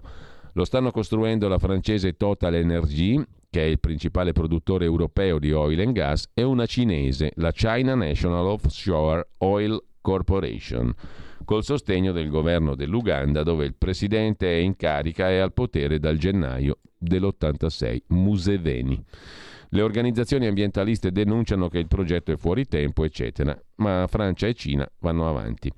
Con ciò eh, lasciamo questo articolo e dal eh, domani vi segnalo anche il pezzo di Emiliano Fittipaldi sul magistrato Tinebra, magistrato e massone, alla casa di Guerini, dalla, da Tinebra alla casa di Guerini, la rete del lobbista misterioso. Sergio Pasquantonio è il nome di colui che sta nelle carte della fantomatica loggia Ungheria. Vicino a Zingaretti, presidente del Lazio, già segretario PD, e Angelucci, editore del Tempo di Roma, ha molti rapporti di vertice con aziende e politici. Il Ministero della Difesa affitta casa da lui. L'ex procuratore della Corte dei Conti racconta Pasquantonio mi ha truffato anche su un quadro del Veronese, un quadro rinascimentale. Insomma, spunta fuori un altro tizio, Sergio Pasquantonio, presidente dell'Università Telematica San Raffaele, da sempre legato alla famiglia Angelucci, attiva nella sanità, c'è anche un deputato, editore di Tempo, del Tempo, il quotidiano romano e di Libero, sul terrazzo di Pasqua Antonio cenano i big della politica, i potenti e i giudici. A Roma, in via Gregoriana, racconta su domani Emiliano Fittipaldi, c'è una splendida terrazza, assai nota alla gente che conta. Magistrati, imprenditori, lobbisti vengono invitati agli aperitivi, soprattutto d'estate, ma talvolta il proprietario apre le porte agli ospiti nelle stagioni fredde. Ama condividere il panorama del suo attico, amicizie e relazioni ad alto livello. Sergio Pasquantonio è il nome dell'anziano lobbista di Sulmona, classe 1941. Fra i suoi ospiti il governatore del Lazio, già segretario PD Nicola Zingaretti, Lorenzo Cesa dell'UDC, l'ex direttore del Policlinico Umberto I Domenico Alessi, l'ex capo del Dipartimento Amministrazione Penitenziaria Gianni Tinebra, l'ex amministratore della Consip Domenico Casalino, la famiglia della sanità privata Angelucci, a casa di Pasqua Antonio passano da sempre VIP e politici bipartisan. Fino a poche ore fa era del tutto ignaro alle cronache. Domani ha pubblicato due verbali in cui Piero Amara e Fabrizio Centofanti citano Sergio Pasqua Antonio tra i membri della fantomatica loggia Ungheria. E lasciamo domani con un'altra segnalazione ancora, mh, mm, dalla pagina 10, l'articolo di Attilio Bolzoni sul depistaggio sul cadavere di Borsellino e le troppe facce dello Stato omertoso, via D'Amelio 30 anni dopo. Ma quante facce ha lo Stato italiano? Scrive Bolzoni, che avete sentito il 25 aprile e anche dopo eh, con Fiammetta Borsellino nell'incontro che abbiamo mandato in onda tenutosi a Pavia. Quante ne mostra lo Stato italiano di facce, quante ne nasconde in questa primavera che si prepara a celebrare i morti siciliani del 92 nel trentennale? Il processo sulle deviazioni intorno all'uccisione di Paolo Borsellino ci presenta tutte queste facce. C'è quella del pubblico ministero, Stefano Luciani, ci sono quelle dei poliziotti imputati, perché in tutta sta sarabanda adesso sono imputati tre poliziotti semplici, ma naturalmente non si sa e nessuno parla sul fatto di chi abbia dato istruzioni a questi tre poliziotti. Perché sono imputati i tre poliziotti nell'ennesimo processo per la strage Borsellino e la sua scorta? Sono imputati perché avrebbero manipolato ad arte il pentito falso Vincenzo Scarantino che ha fatto il più grande depistaggio della storia, che ha contribuito, su intorno al quale è nato il depistaggio, ehm, che è iniziato subito perché la scena del crimine è stata inquinatissima, sparita l'agenda rossa, insomma il depistaggio è iniziato a cadavere del, di Borsellino e, sua, e dei cadaveri della scorta ancora fumanti, proprio arrostiti al momento è iniziato subito, prima ancora, del, è iniziato il depistaggio se vogliamo prima dell'attentato. Comunque, Vincenzo Scarantino è l'emblema del depistaggio, è il falso pentito al quale gli inquirenti, poliziotti e magistrati dicono cosa deve dire di falso. Pazzesco. E, e comunque sono imputati per tutto questo per ora tre poliziotti, le tre ultime ruote del carro, diciamo così. Ci sono quelle dei poliziotti imputati, ci sono le facce dei magistrati che più o meno consapevolmente hanno ceduto ai giochi sporchi, ci sono le facce ancora dei loro colleghi che non li hanno voluti giudicare per quel mal agire. È sempre stato italiano un pezzo lontano dall'altro, un pezzo contro l'altro, scrive Attilio Bolzoni su domani. L'aula del Tribunale di Caltanissetta dove è in corso la requisitoria contro i poliziotti che avrebbero contribuito a mettere in scena quello che in sentenza Borsellino Quater 2017 è stato definito il più grande depistaggio della storia d'Italia, Quest'aula del Tribunale di Caltanissetta è un osservatorio privilegiato che consente di decifrare le tante forme che possono prendere le istituzioni in Italia. Oggi, come 30 anni fa, la verità e le menzogne la giustizia viva e la giustizia morta, scrive Bolzoni. Di tempo ne è passato tanto, ma quasi niente è cambiato. Ci ascoltiamo il primo pezzo, il secondo pezzo musicale di oggi, per tirare un po' il fiato.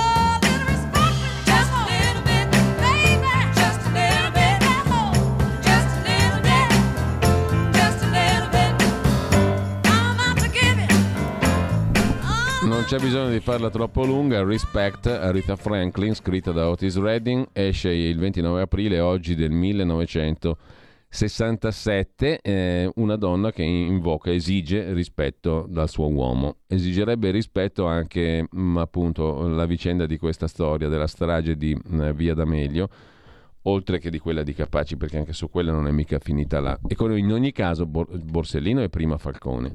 In ogni caso racconta appunto Attilio Bolzoni sul domani la verità disperatamente cercata e le menzogne stanno insieme ancora oggi. Cosa potrebbero mai dire i poliziotti imputati a loro discolpa? Come potrebbero modificare il copione ricevuto 30 anni fa per sviare le indagini e trasformare questo Vincenzo Scarantino, piccolo malavitoso di Borgata, in un boss a conoscenza dei segreti della mafia. Non c'è una falla, non c'è un'incrinatura nella versione originaria spacciata sugli esecutori della strage. Non c'è ripensamento né vergogna su come fu indotto e indottrinato Vincenzo Scarantino, usato e gettato, sfoderato per disvelare il mistero di Borsellino. Tutto è scritto, perché uno Stato italiano non necessariamente deve rispondere a un altro Stato italiano né dentro né fuori un'aula di giustizia, nemmeno in un luogo simbolo come Pianosa e il suo carcere speciale, dove questa aberrante vicenda è cominciata,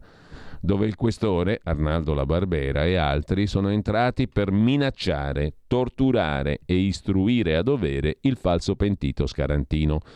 Pianosa è il posto che ha segnato una svolta della lotta che lo Stato ha combattuto contro la mafia, ma è anche il posto che è diventato il laboratorio per intossicare l'inchiesta sul massacro di Via D'Amelio. C'è qualcos'altro da aggiungere sul depistaggio. In questi 30 anni centinaia di mafiosi hanno saltato il fosso, alcuni hanno raccontato tanto, altri poco, ma non c'è un solo rappresentante dello Stato che abbia confessato qualcosa su Borsellino e la strage di Via D'Amelio. Per Cosa Nostra il muro d'omertà è crollato, per lo Stato no. Nelle prossime settimane conosceremo il verdetto sulle trame che hanno scaraventato Scarantino al centro dell'intrigo, ma già ora abbiamo elementi per capire.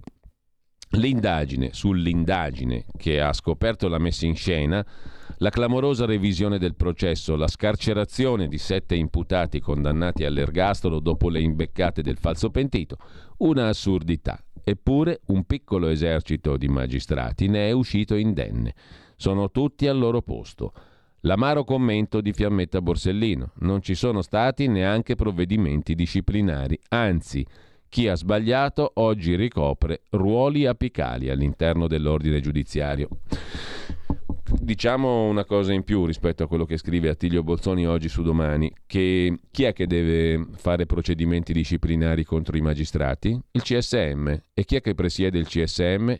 Il Presidente della Repubblica. Hanno parlato? No. Punto. Poi decidete voi. Fatevi una vostra opinione. Lasciamo domani e andiamo ad avvenire. Avvenire, il quotidiano cattolico, apre la sua prima pagina con titolo principale sulla terribile logica di guerra e poi sul lavoro più morti tra donne e giovani. Facciamo in tempo adesso, velocissimamente, perché il tempo incalza, sono le 9.10, dobbiamo finire alle 9.24, abbiamo 14 minuti netti per raccontarvi che sul Corriere della Sera, pagina 7, oggi si racconta delle mogli dei componenti del battaglione Azov, che non è un battaglione di nazistoidi, sono combattenti per la libertà. A Roma sono le mogli. Siamo fiere di loro, sappiamo che potremmo perderli. È un sacrificio per la libertà dice Caterina, sposa del comandante del ormai mitico battaglione Azov. Ma che nazisti! Putin è il vero neonazista, dice Caterina. Le donne sono arrivate in Italia col dissidente Versilov. I nostri compagni resistono, non si arrenderanno mai nella mitica acciaieria Azovstal. Anche da voi circola molta propaganda del Cremlino. Sono mai stati nazisti questi gentiluomini del battaglione Azov? E sempre dal Corriere della Sera c'è l'intervista di Marco Imarisio a Mosca a Dmitry Rodionov. Chi è? È il 41enne direttore del Centro di Ricerche Geopolitiche dell'Istituto di Sviluppo Innovativo, che fornisce studi e analisi al Ministero della Difesa russo. Prendere il Donbass non ci basta più, Kiev ha sbagliato a rimandare la resa. Bisogna andare avanti o sarà un fallimento, dice il capo del centro studi legato al Ministero della Difesa di Mosca. Come ci siamo ridotti, inizia così l'intervista. Tutta cucina asiatica, giapponese, araba, francese, caucasica. Ormai qui è impossibile trovare un vero ristorante russo e siamo a Mosca. Subito stigmatizza l'intervistatore Marco Imarisio, le persone si comprendono anche parlando di cibo. L'Italia forse viene risparmiata dall'elenco delle impurità gastronomiche solo perché la conversazione, aspra, avviene davanti a un piatto non tipico di queste latitudini, una pizza margherita che però il nostro interlocutore gradisce parecchio. L'interlocutore è il Dmitry Rodionov, direttore del Centro Ricerche Geopolitiche, Ministero della Difesa russo. Se l'Ucraina non sarà denazificata e demilitarizzata, dice Rodionov, questa operazione speciale militare verrà ricordata come un fallimento. Dobbiamo solo andare avanti. Fino a dove? Mesi fa abbiamo ricevuto il compito di studiare progetti di spartizione dell'Ucraina, ma il primo, ovvero la semplice liberazione del Donbass, ormai è superato dagli eventi e dall'ostinazione del regime di Kiev nel procrastinare la resa. Gli ucraini sono colpevoli anche del reato di resistenza? chiede Imarisio. Risponde Rodionov. La chiami come vuole. Per noi è la prova che quello Stato è intriso di filosofia nazista. L'Ucraina del Sud deve rientrare in uno spazio russo. Vedremo con che formula. La parte occidentale del paese va lasciata al suo destino. Ormai non è più in gioco l'esistenza delle due repubbliche separatiste filorusse, come le chiamate voi ma l'esistenza della Russia, come appare chiaro dall'escalation verbale di questi giorni. Questa è un'operazione difensiva. Io sono tra quelli che per otto anni hanno implorato Putin di intervenire, mandando truppe in Ucraina, ma lui riponeva ancora qualche speranza nell'Occidente. Adesso finalmente siamo alla rottura totale. Domanda ai Marisio, il Donbass non basta più? Risponde Rodionov, una parte politica spinge per questa soluzione di compromesso in cambio dell'indebolimento delle sanzioni. Posso dire con qualche certezza che i vertici militari sperano invece di portare a termine il lavoro. Non si tratta più di impedire all'Ucraina di entrare nella Nato, ma di creare una nuova nazione che ci protegga dalle manovre occidentali. Esistono due progetti. Il primo proposto dai politici della Crimea riguarda la creazione di un governatorato della Tauride che comprenda Kherson e parte della regione di Mykolaiv fino a Zaporizia. Sono territori ormai sotto nostro controllo. Verranno uniti alla Crimea e a Sebastopoli, che è entità amministrativa separata. Secondo progetto, la nascita di un distretto federale crimeano che ingloberebbe gli stessi territori, oltre al Donbass in entrambi i casi. La differenza sarebbe nelle basi legali del nuovo soggetto. Nel primo caso si tratta di amministrazione guidata dalla Crimea, nel secondo la nuova regione potrebbe essere guidata direttamente dalla Russia. L'opzione che le aree conquistate possano tornare all'Ucraina poteva esserci all'inizio se il governo ucraino avesse abbandonato il campo. Adesso mi sembra poco probabile. In ogni caso lo scenario più probabile è questo. Occorre una decisione politica. Circa la promessa di non attentare all'integrità dell'Ucraina fatta dalla Russia, se è per questo all'inizio è stato detto, dice Rodionov, che non volevamo neppure un cambio di regime a Kiev. Tuttavia oggi è evidente che il raggiungimento dei nostri obiettivi di sicurezza sottintende lo smantellamento della statualità filonazista e la destituzione del potere ucraino attuale. La nuova Ucraina dovrebbe essere federale, un'unione di repubbliche popolari o magari una repubblica ucraina dentro la Russia. Questo lo decide la popolazione dei territori liberati. Quel che conta per noi è il Sud e la sua riunificazione in un unico complesso economico e sociale. Domanda infine eh, Marco Imarisio sul Corriere della Sera. Non le sembra di essere troppo coinvolto per essere uno studioso? Domanda faziosa, replica Rodionov. Io mi considero patriota. Quando ero ragazzo, tempi di Yeltsin, ci dicevano che i nostri valori non contavano più. La vecchia mentalità sovietica era da abolire. Io invece non mi sono mai mosso da quelle posizioni. Adesso il Cremlino sta dicendo che quei ragazzi di allora avevano ragione. Meglio tardi che mai. Così Dmitry Rodionov al Corriere della Sera. Su Repubblica c'è un'altra intervista a un senatore di Russia Unita, ovvero il senatore Andrei Klimov. Siamo pronti a integrare i popoli che vorranno unirsi alla Federazione russa. L'operazione speciale sarebbe già conclusa se l'Occidente non impedisse agli ucraini di svolgere negoziati normali con noi. Naviga nella politica russa dagli anni 90 il senatore Klimov. Ci sono tutti gli strumenti legislativi, dice, per soddisfare il desiderio di chi voglia entrare a far parte della federazione russa. L'operazione militare speciale in Ucraina sarebbe già conclusa se l'Occidente non impedisse agli ucraini di svolgere negoziati normali con noi e non fornisse a Kiev armi, mercenari, intelligence e assistenza tecnico-militare 24 ore su 24 Difficile spegnere un incendio con la benzina, dice il senatore di Russia Unita, il partito di Putin, Andrei Klimov a Repubblica. Quanto prima risolviamo questi problemi, tanto meglio sarà per i popoli che abitano tutti insieme in questo grande territorio. La domanda quando finirà andrebbe rivolta a Londra e a Washington. La Russia, prosegue il senatore di Russia Unita, ha annunciato gli obiettivi di questa operazione, li conoscete già, difendere le repubbliche di Donetsk e Lugansk, nei loro confini precedenti. Secondo, smilitarizzare l'Ucraina, privarla cioè smilitarizzare è un bel proposito. Se 33 miliardi vengono decisi ieri dagli Stati Uniti in armamenti all'Ucraina, hai voglia qui, uno, uno dà le armi, quell'altro vuole smilitarizzare, non la finiamo più. Appunto, come Stoltenberg, segretario della Nato, dice, andiamo avanti per anni.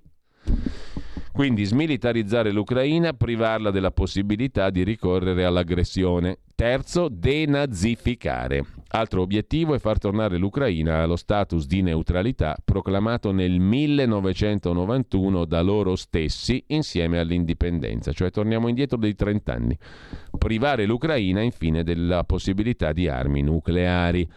Ma nel frattempo, dice il senatore Klimov a Repubblica, il mondo è cambiato, in Ucraina c'è tanta gente stufa di questa guerra civile, ma aspetta a loro decidere come sistemare la vita. Noi rispetteremo la loro decisione. E lasciamo Repubblica per andare di nuovo alla stampa. Qui c'è un'altra intervista ancora alla già citata Nadana Friedrichson, giornalista della TV russa governativa Zviezda. Faccio la cronista e non sono una spia. Per me la Russia sta facendo il suo dovere, dice l'inviata. Così date un esempio di censura. Le mie parole sono state distorte e non mi è stato permesso di rispondere alle bugie, sulle bugie, eh, alle bugie su Mosca. Um, questa qui sarebbe, mm, secondo le indagini del Copasir e della Commissione di Vigilanza, una spia. una spia di Putin.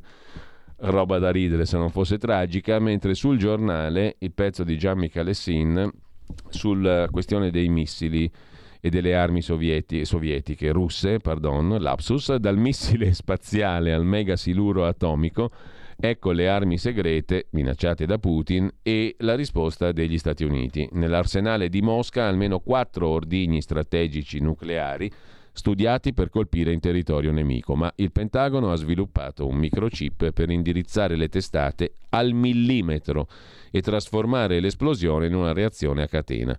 Il Burjeviestnik è il dispositivo che può volare per giorni. Un incidente ne ha rallentato lo sviluppo. Il Poseidon è il superdrone sottomarino, può attraversare l'oceano e distruggere città costiere. Ci fa il punto su queste stupende armi, una meraviglia, una gioia. Um, Gian Michele Sin sul giornale a pagina, a pagina 2. Eh, sulla questione degli armamenti di una parte e dell'altra. Mm, andiamo rapidissimi sul Corriere della Sera di nuovo, altre armi da Roma, ma la lista resta segreta, dice la Lega, più sosteniamo una parte più la pace si allontana e poi c'è tutto il capitolone dedicato alla convention di questa fine di settimana di Fratelli d'Italia. Meloni lancia Fratelli d'Italia come classe dirigente, c'è il caso Sicilia dove il centrodestra si è frantumato in Sicilia lite con gli alleati, scrive il Corriere della Sera. Salvini si dice disponibile a vedersi con tutti. Toti Liguria presenta il simbolo e le liste di Italia al centro. Poi dicevamo del sondaggio di Arnaldo Ferrari Nasi in esclusiva per Libero sul fenomeno Meloni, età, studi, stipendio, chi sono gli elettori di Fratelli d'Italia. Oggi il via alla convention a Milano. Rispetto a cinque anni fa il movimento pesca in tutte le aree del paese e attrae persone più mature e con reddito più alto. In questo modo Giorgia ha posto le basi per creare il partito conservatore di massa, scrive Libero. In primissimo piano. Altro articolo, Antonia Rapisarda che intervista il senatore Giovan Battista Fazzolari, responsabile nazionale del programma di Fratelli d'Italia, Professori e classe operosa è la nostra ricetta anti-PD. Rivendichiamo il diritto alla felicità per il popolo italiano, se il centrodestra ritrova l'unità il programma c'è già e il fulcro siamo noi. Fratelli d'Italia. Sulla questione del doppio cognome, subito la legge o sarà una giungla, sono i dubbi e gli appelli dei giuristi dei quali dà conto Repubblica, pagina 24. I passi per dare sostanza alla sentenza della consulta sul doppio cognome. Ora il legislatore non ha più alibi, intervenga il Parlamento se no è un casino. Facciamo giusto in tempo a citare, ma sarà con voi tra pochissimo, 8 minuti o poco più, eh, perché nel frattempo c'è anche la terza puntata della nostra rubrica, il quarta, quarta, terza, ma quel che lei il mangiato immaginario. Oggi andiamo in Liguria col professor Antonio Latripa, pseudonimo naturalmente, di un celeberrimo accademico italiano che si tiene nell'anonimato perché è un big, uno di quelli che frequentano la terrazza del Pasquantonio, lì quello che abbiamo letto prima, a Roma, con tutti i VIP italiani. Comunque, al di là di quello, eh, Borgonovo, Francesco, oggi si occupa di Elon Musk, un viaggio nell'universo di Elon Musk il visionario, da PayPal a Tesla, passando per i razzi di SpaceX fino a Twitter.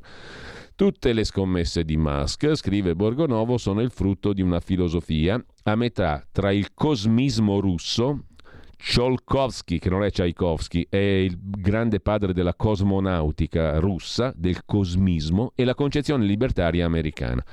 I suoi sogni, conquistare Marte e fondere uomo e robot. Siamo messi bene in ogni caso o no? mentre la verità ha battuto Gad Lerner in tribunale. Lerner si era sentito diffamato per alcuni articoli sul suo programma, invece i giudici hanno detto critica legittima. Vi segnalo su Italia Oggi il pezzo di Roberto Giardina da Berlino, i 60 anni di Susanne Klatten, la signora BMW, la BMW quella delle automobili, molto più brava del fratello a far crescere il patrimonio della casa automobilistica. Denunciò anche il playboy col quale si era messo e che in realtà voleva solo spillarle soldi. È stato condannato a sei anni e poi li ha scontati questo bel playboy. Da Firenze, invece, Russia da ammirare, sono state esposte 78 opere di religione ortodossa tra il 500 e il 700. Andrebbero bruciate naturalmente in questo periodo. Gli uffizi hanno ospitato, ospitano ancora la più grande e antica collezione di icone russe fuori dall'est Europa. La mostra è stata inaugurata nella reggia di Palazzo Pitti lo scorso gennaio prima dell'operazione militare speciale in Ucraina e si snoda tra quattro grandi sale con affreschi seicenteschi, gli esemplari più antichi appartenuti ai granduchi della casata dei Medici. Ci salutiamo qua, c'è un'azienda friulana che fa mosaici in tutto il mondo, dall'America all'Africa e oltre, la Travisanutto, un'azienda friulana eh, i cui mosaici sono richiestissimi, ce lo racconta il venerdì di Repubblica. Bella storia. E poi sul venerdì di Repubblica un bell'articolo di Natalia Aspesi su una scrittrice abbastanza anomala nella letteratura italiana, goliarda sapienza, ladra e signora, scrive Aspesi. L'impegno politico, l'amore e la povertà, un romanzo rifiutato, l'esperienza in carcere, sono usciti i taccuini della scrittrice siciliana. Con ciò veramente un saluto a tutti. Non so se poi riusciamo a sentire tutti i brani musicali di oggi, che sarebbero stati anche Aquarius dal musical Hair, 29 aprile del 68 debutta il musical, 1750 repliche, poi Caravan di Duke Ellington, con lui al pianoforte nel 1964. Duke Ellington nasce oggi, 29 aprile 1899 a Washington. Se appena appena possiamo, privilegiamo Duke Ellington sul musical Hair. Qui Parlamento. Grazie Presidente, Governo, colleghe e colleghi. Dico subito, a scanso di equivoci, che il contenuto di questo provvedimento non ci soddisfa pieno, come ho peraltro dichiarato anche alla stampa più volte. Non è la riforma dell'ordinamento giudiziario epocale che avremmo voluto. D'altronde lo sapevamo prima ancora di cominciare che questa maggioranza eterogenea, che ha posizioni anche opposte su questo tema, così come sulla giustizia in generale, non saremmo potuti arrivare ad una riforma dirompente. Senza considerare, come ben sappiamo, per giungere ad una riforma cosiddetta epocale, fermo restando il limite politico, sarebbe necessario intervenire sul fronte costituzionale e non solo con dei meri ritocchi con legge ordinaria. Mi meraviglio quindi dello stupore di qualcuno, in particolare di chi ha deciso di fare parte di questa maggioranza, presumo come noi, per dare il proprio contributo fattivo e concreto. Il nostro senso di responsabilità in questo periodo drammatico per il Paese, prima per la pandemia ed ora anche per la guerra che si sta combattendo alle porte dell'Europa, con tutte le conseguenze negative sulla nostra economia, ci impone di rimboccarci le maniche e non di limitarci ad ululare la luna. E così abbiamo fatto. Prova ne è che questo provvedimento non può prescindere dal contenuto dei quesiti referendari in materia di giustizia promossi anche dalla Lega.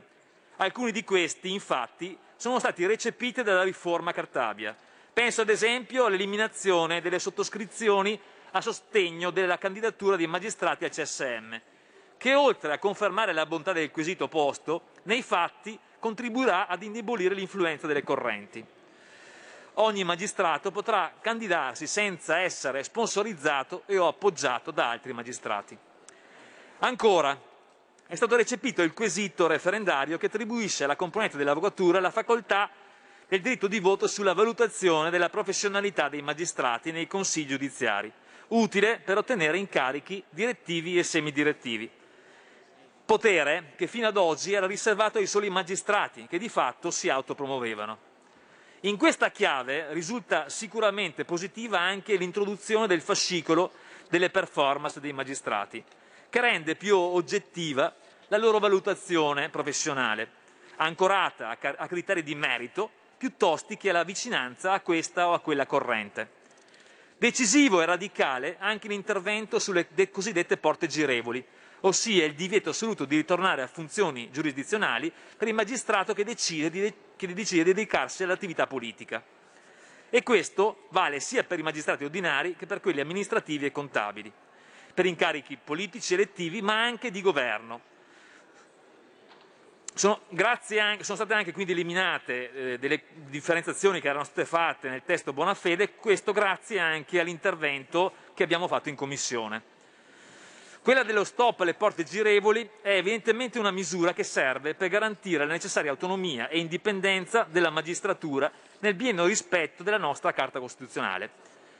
Siamo invece ancora lontani dalla netta separazione delle funzioni tra giudice e pubblico ministero la facoltà dei magistrati nel corso della propria carriera di passare dall'una all'altra funzione, oggi esercitabile per quattro volte, è stata limitata a due soli passaggi con la riforma Bonafede ed ulteriormente ridotta ad uno durante l'iter in commissione. Ovviamente la Lega, in linea con il quesito referendario sul tema, si è battuta fermamente per eliminare in toto questa facoltà, ritenendo che il magistrato, sin dal concorso all'inizio carriera, debba scegliere la propria carica di giudice o PM, senza possibilità di ripensamenti idonei a creare inevitabili e insostenibili commistioni. Ma il vero rammarico su questa riforma è rivolto al sistema scelto per l'elezione dei componenti togati del CSM.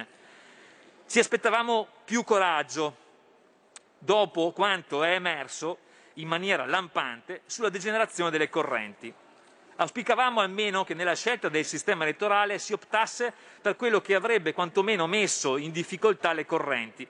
Mi riferisco al cosiddetto sotteggio temperato, una con una prima selezione causale, casuale tra i candidati che avrebbe certamente disorientato le correnti. Si tratta di un sistema che ha visto il voto favorevole di quasi 2.000 magistrati su poco più di 4.000 che hanno partecipato al recente referendum indetto dall'ANEM. Noi stessi ci siamo battuti con fermezza su questo aspetto determinante della riforma nelle numerose riunioni con i gruppi di maggioranza e con il governo, ma non abbiamo trovato nessun supporto, neppure quando con spirito di mediazione abbiamo proposto un nostro emendamento sul sorteggio dei collegi, sempre con l'obiettivo di dare imprevedibilità al voto. Anche in quel caso, purtroppo, la riformulazione dell'emendamento proposta dai relatori ne ha snaturato il senso, rendendolo del tutto inefficace. Ci è stato quindi impedito di raggiungere l'obiettivo, ma per senso di responsabilità abbiamo garantito il nostro sostegno alla riforma, almeno per salvaguardare quei piccoli traguardi comunque raggiunti. Resta inteso che non ci diamo per vinti. Il provvedimento, infatti, approvato alla Camera, passerà al Senato e lì riproporremo tutte le modifiche necessarie a ridare credibilità ed autorevolezza alla magistratura. Qui Parlamento. Avete ascoltato la rassegna stampa.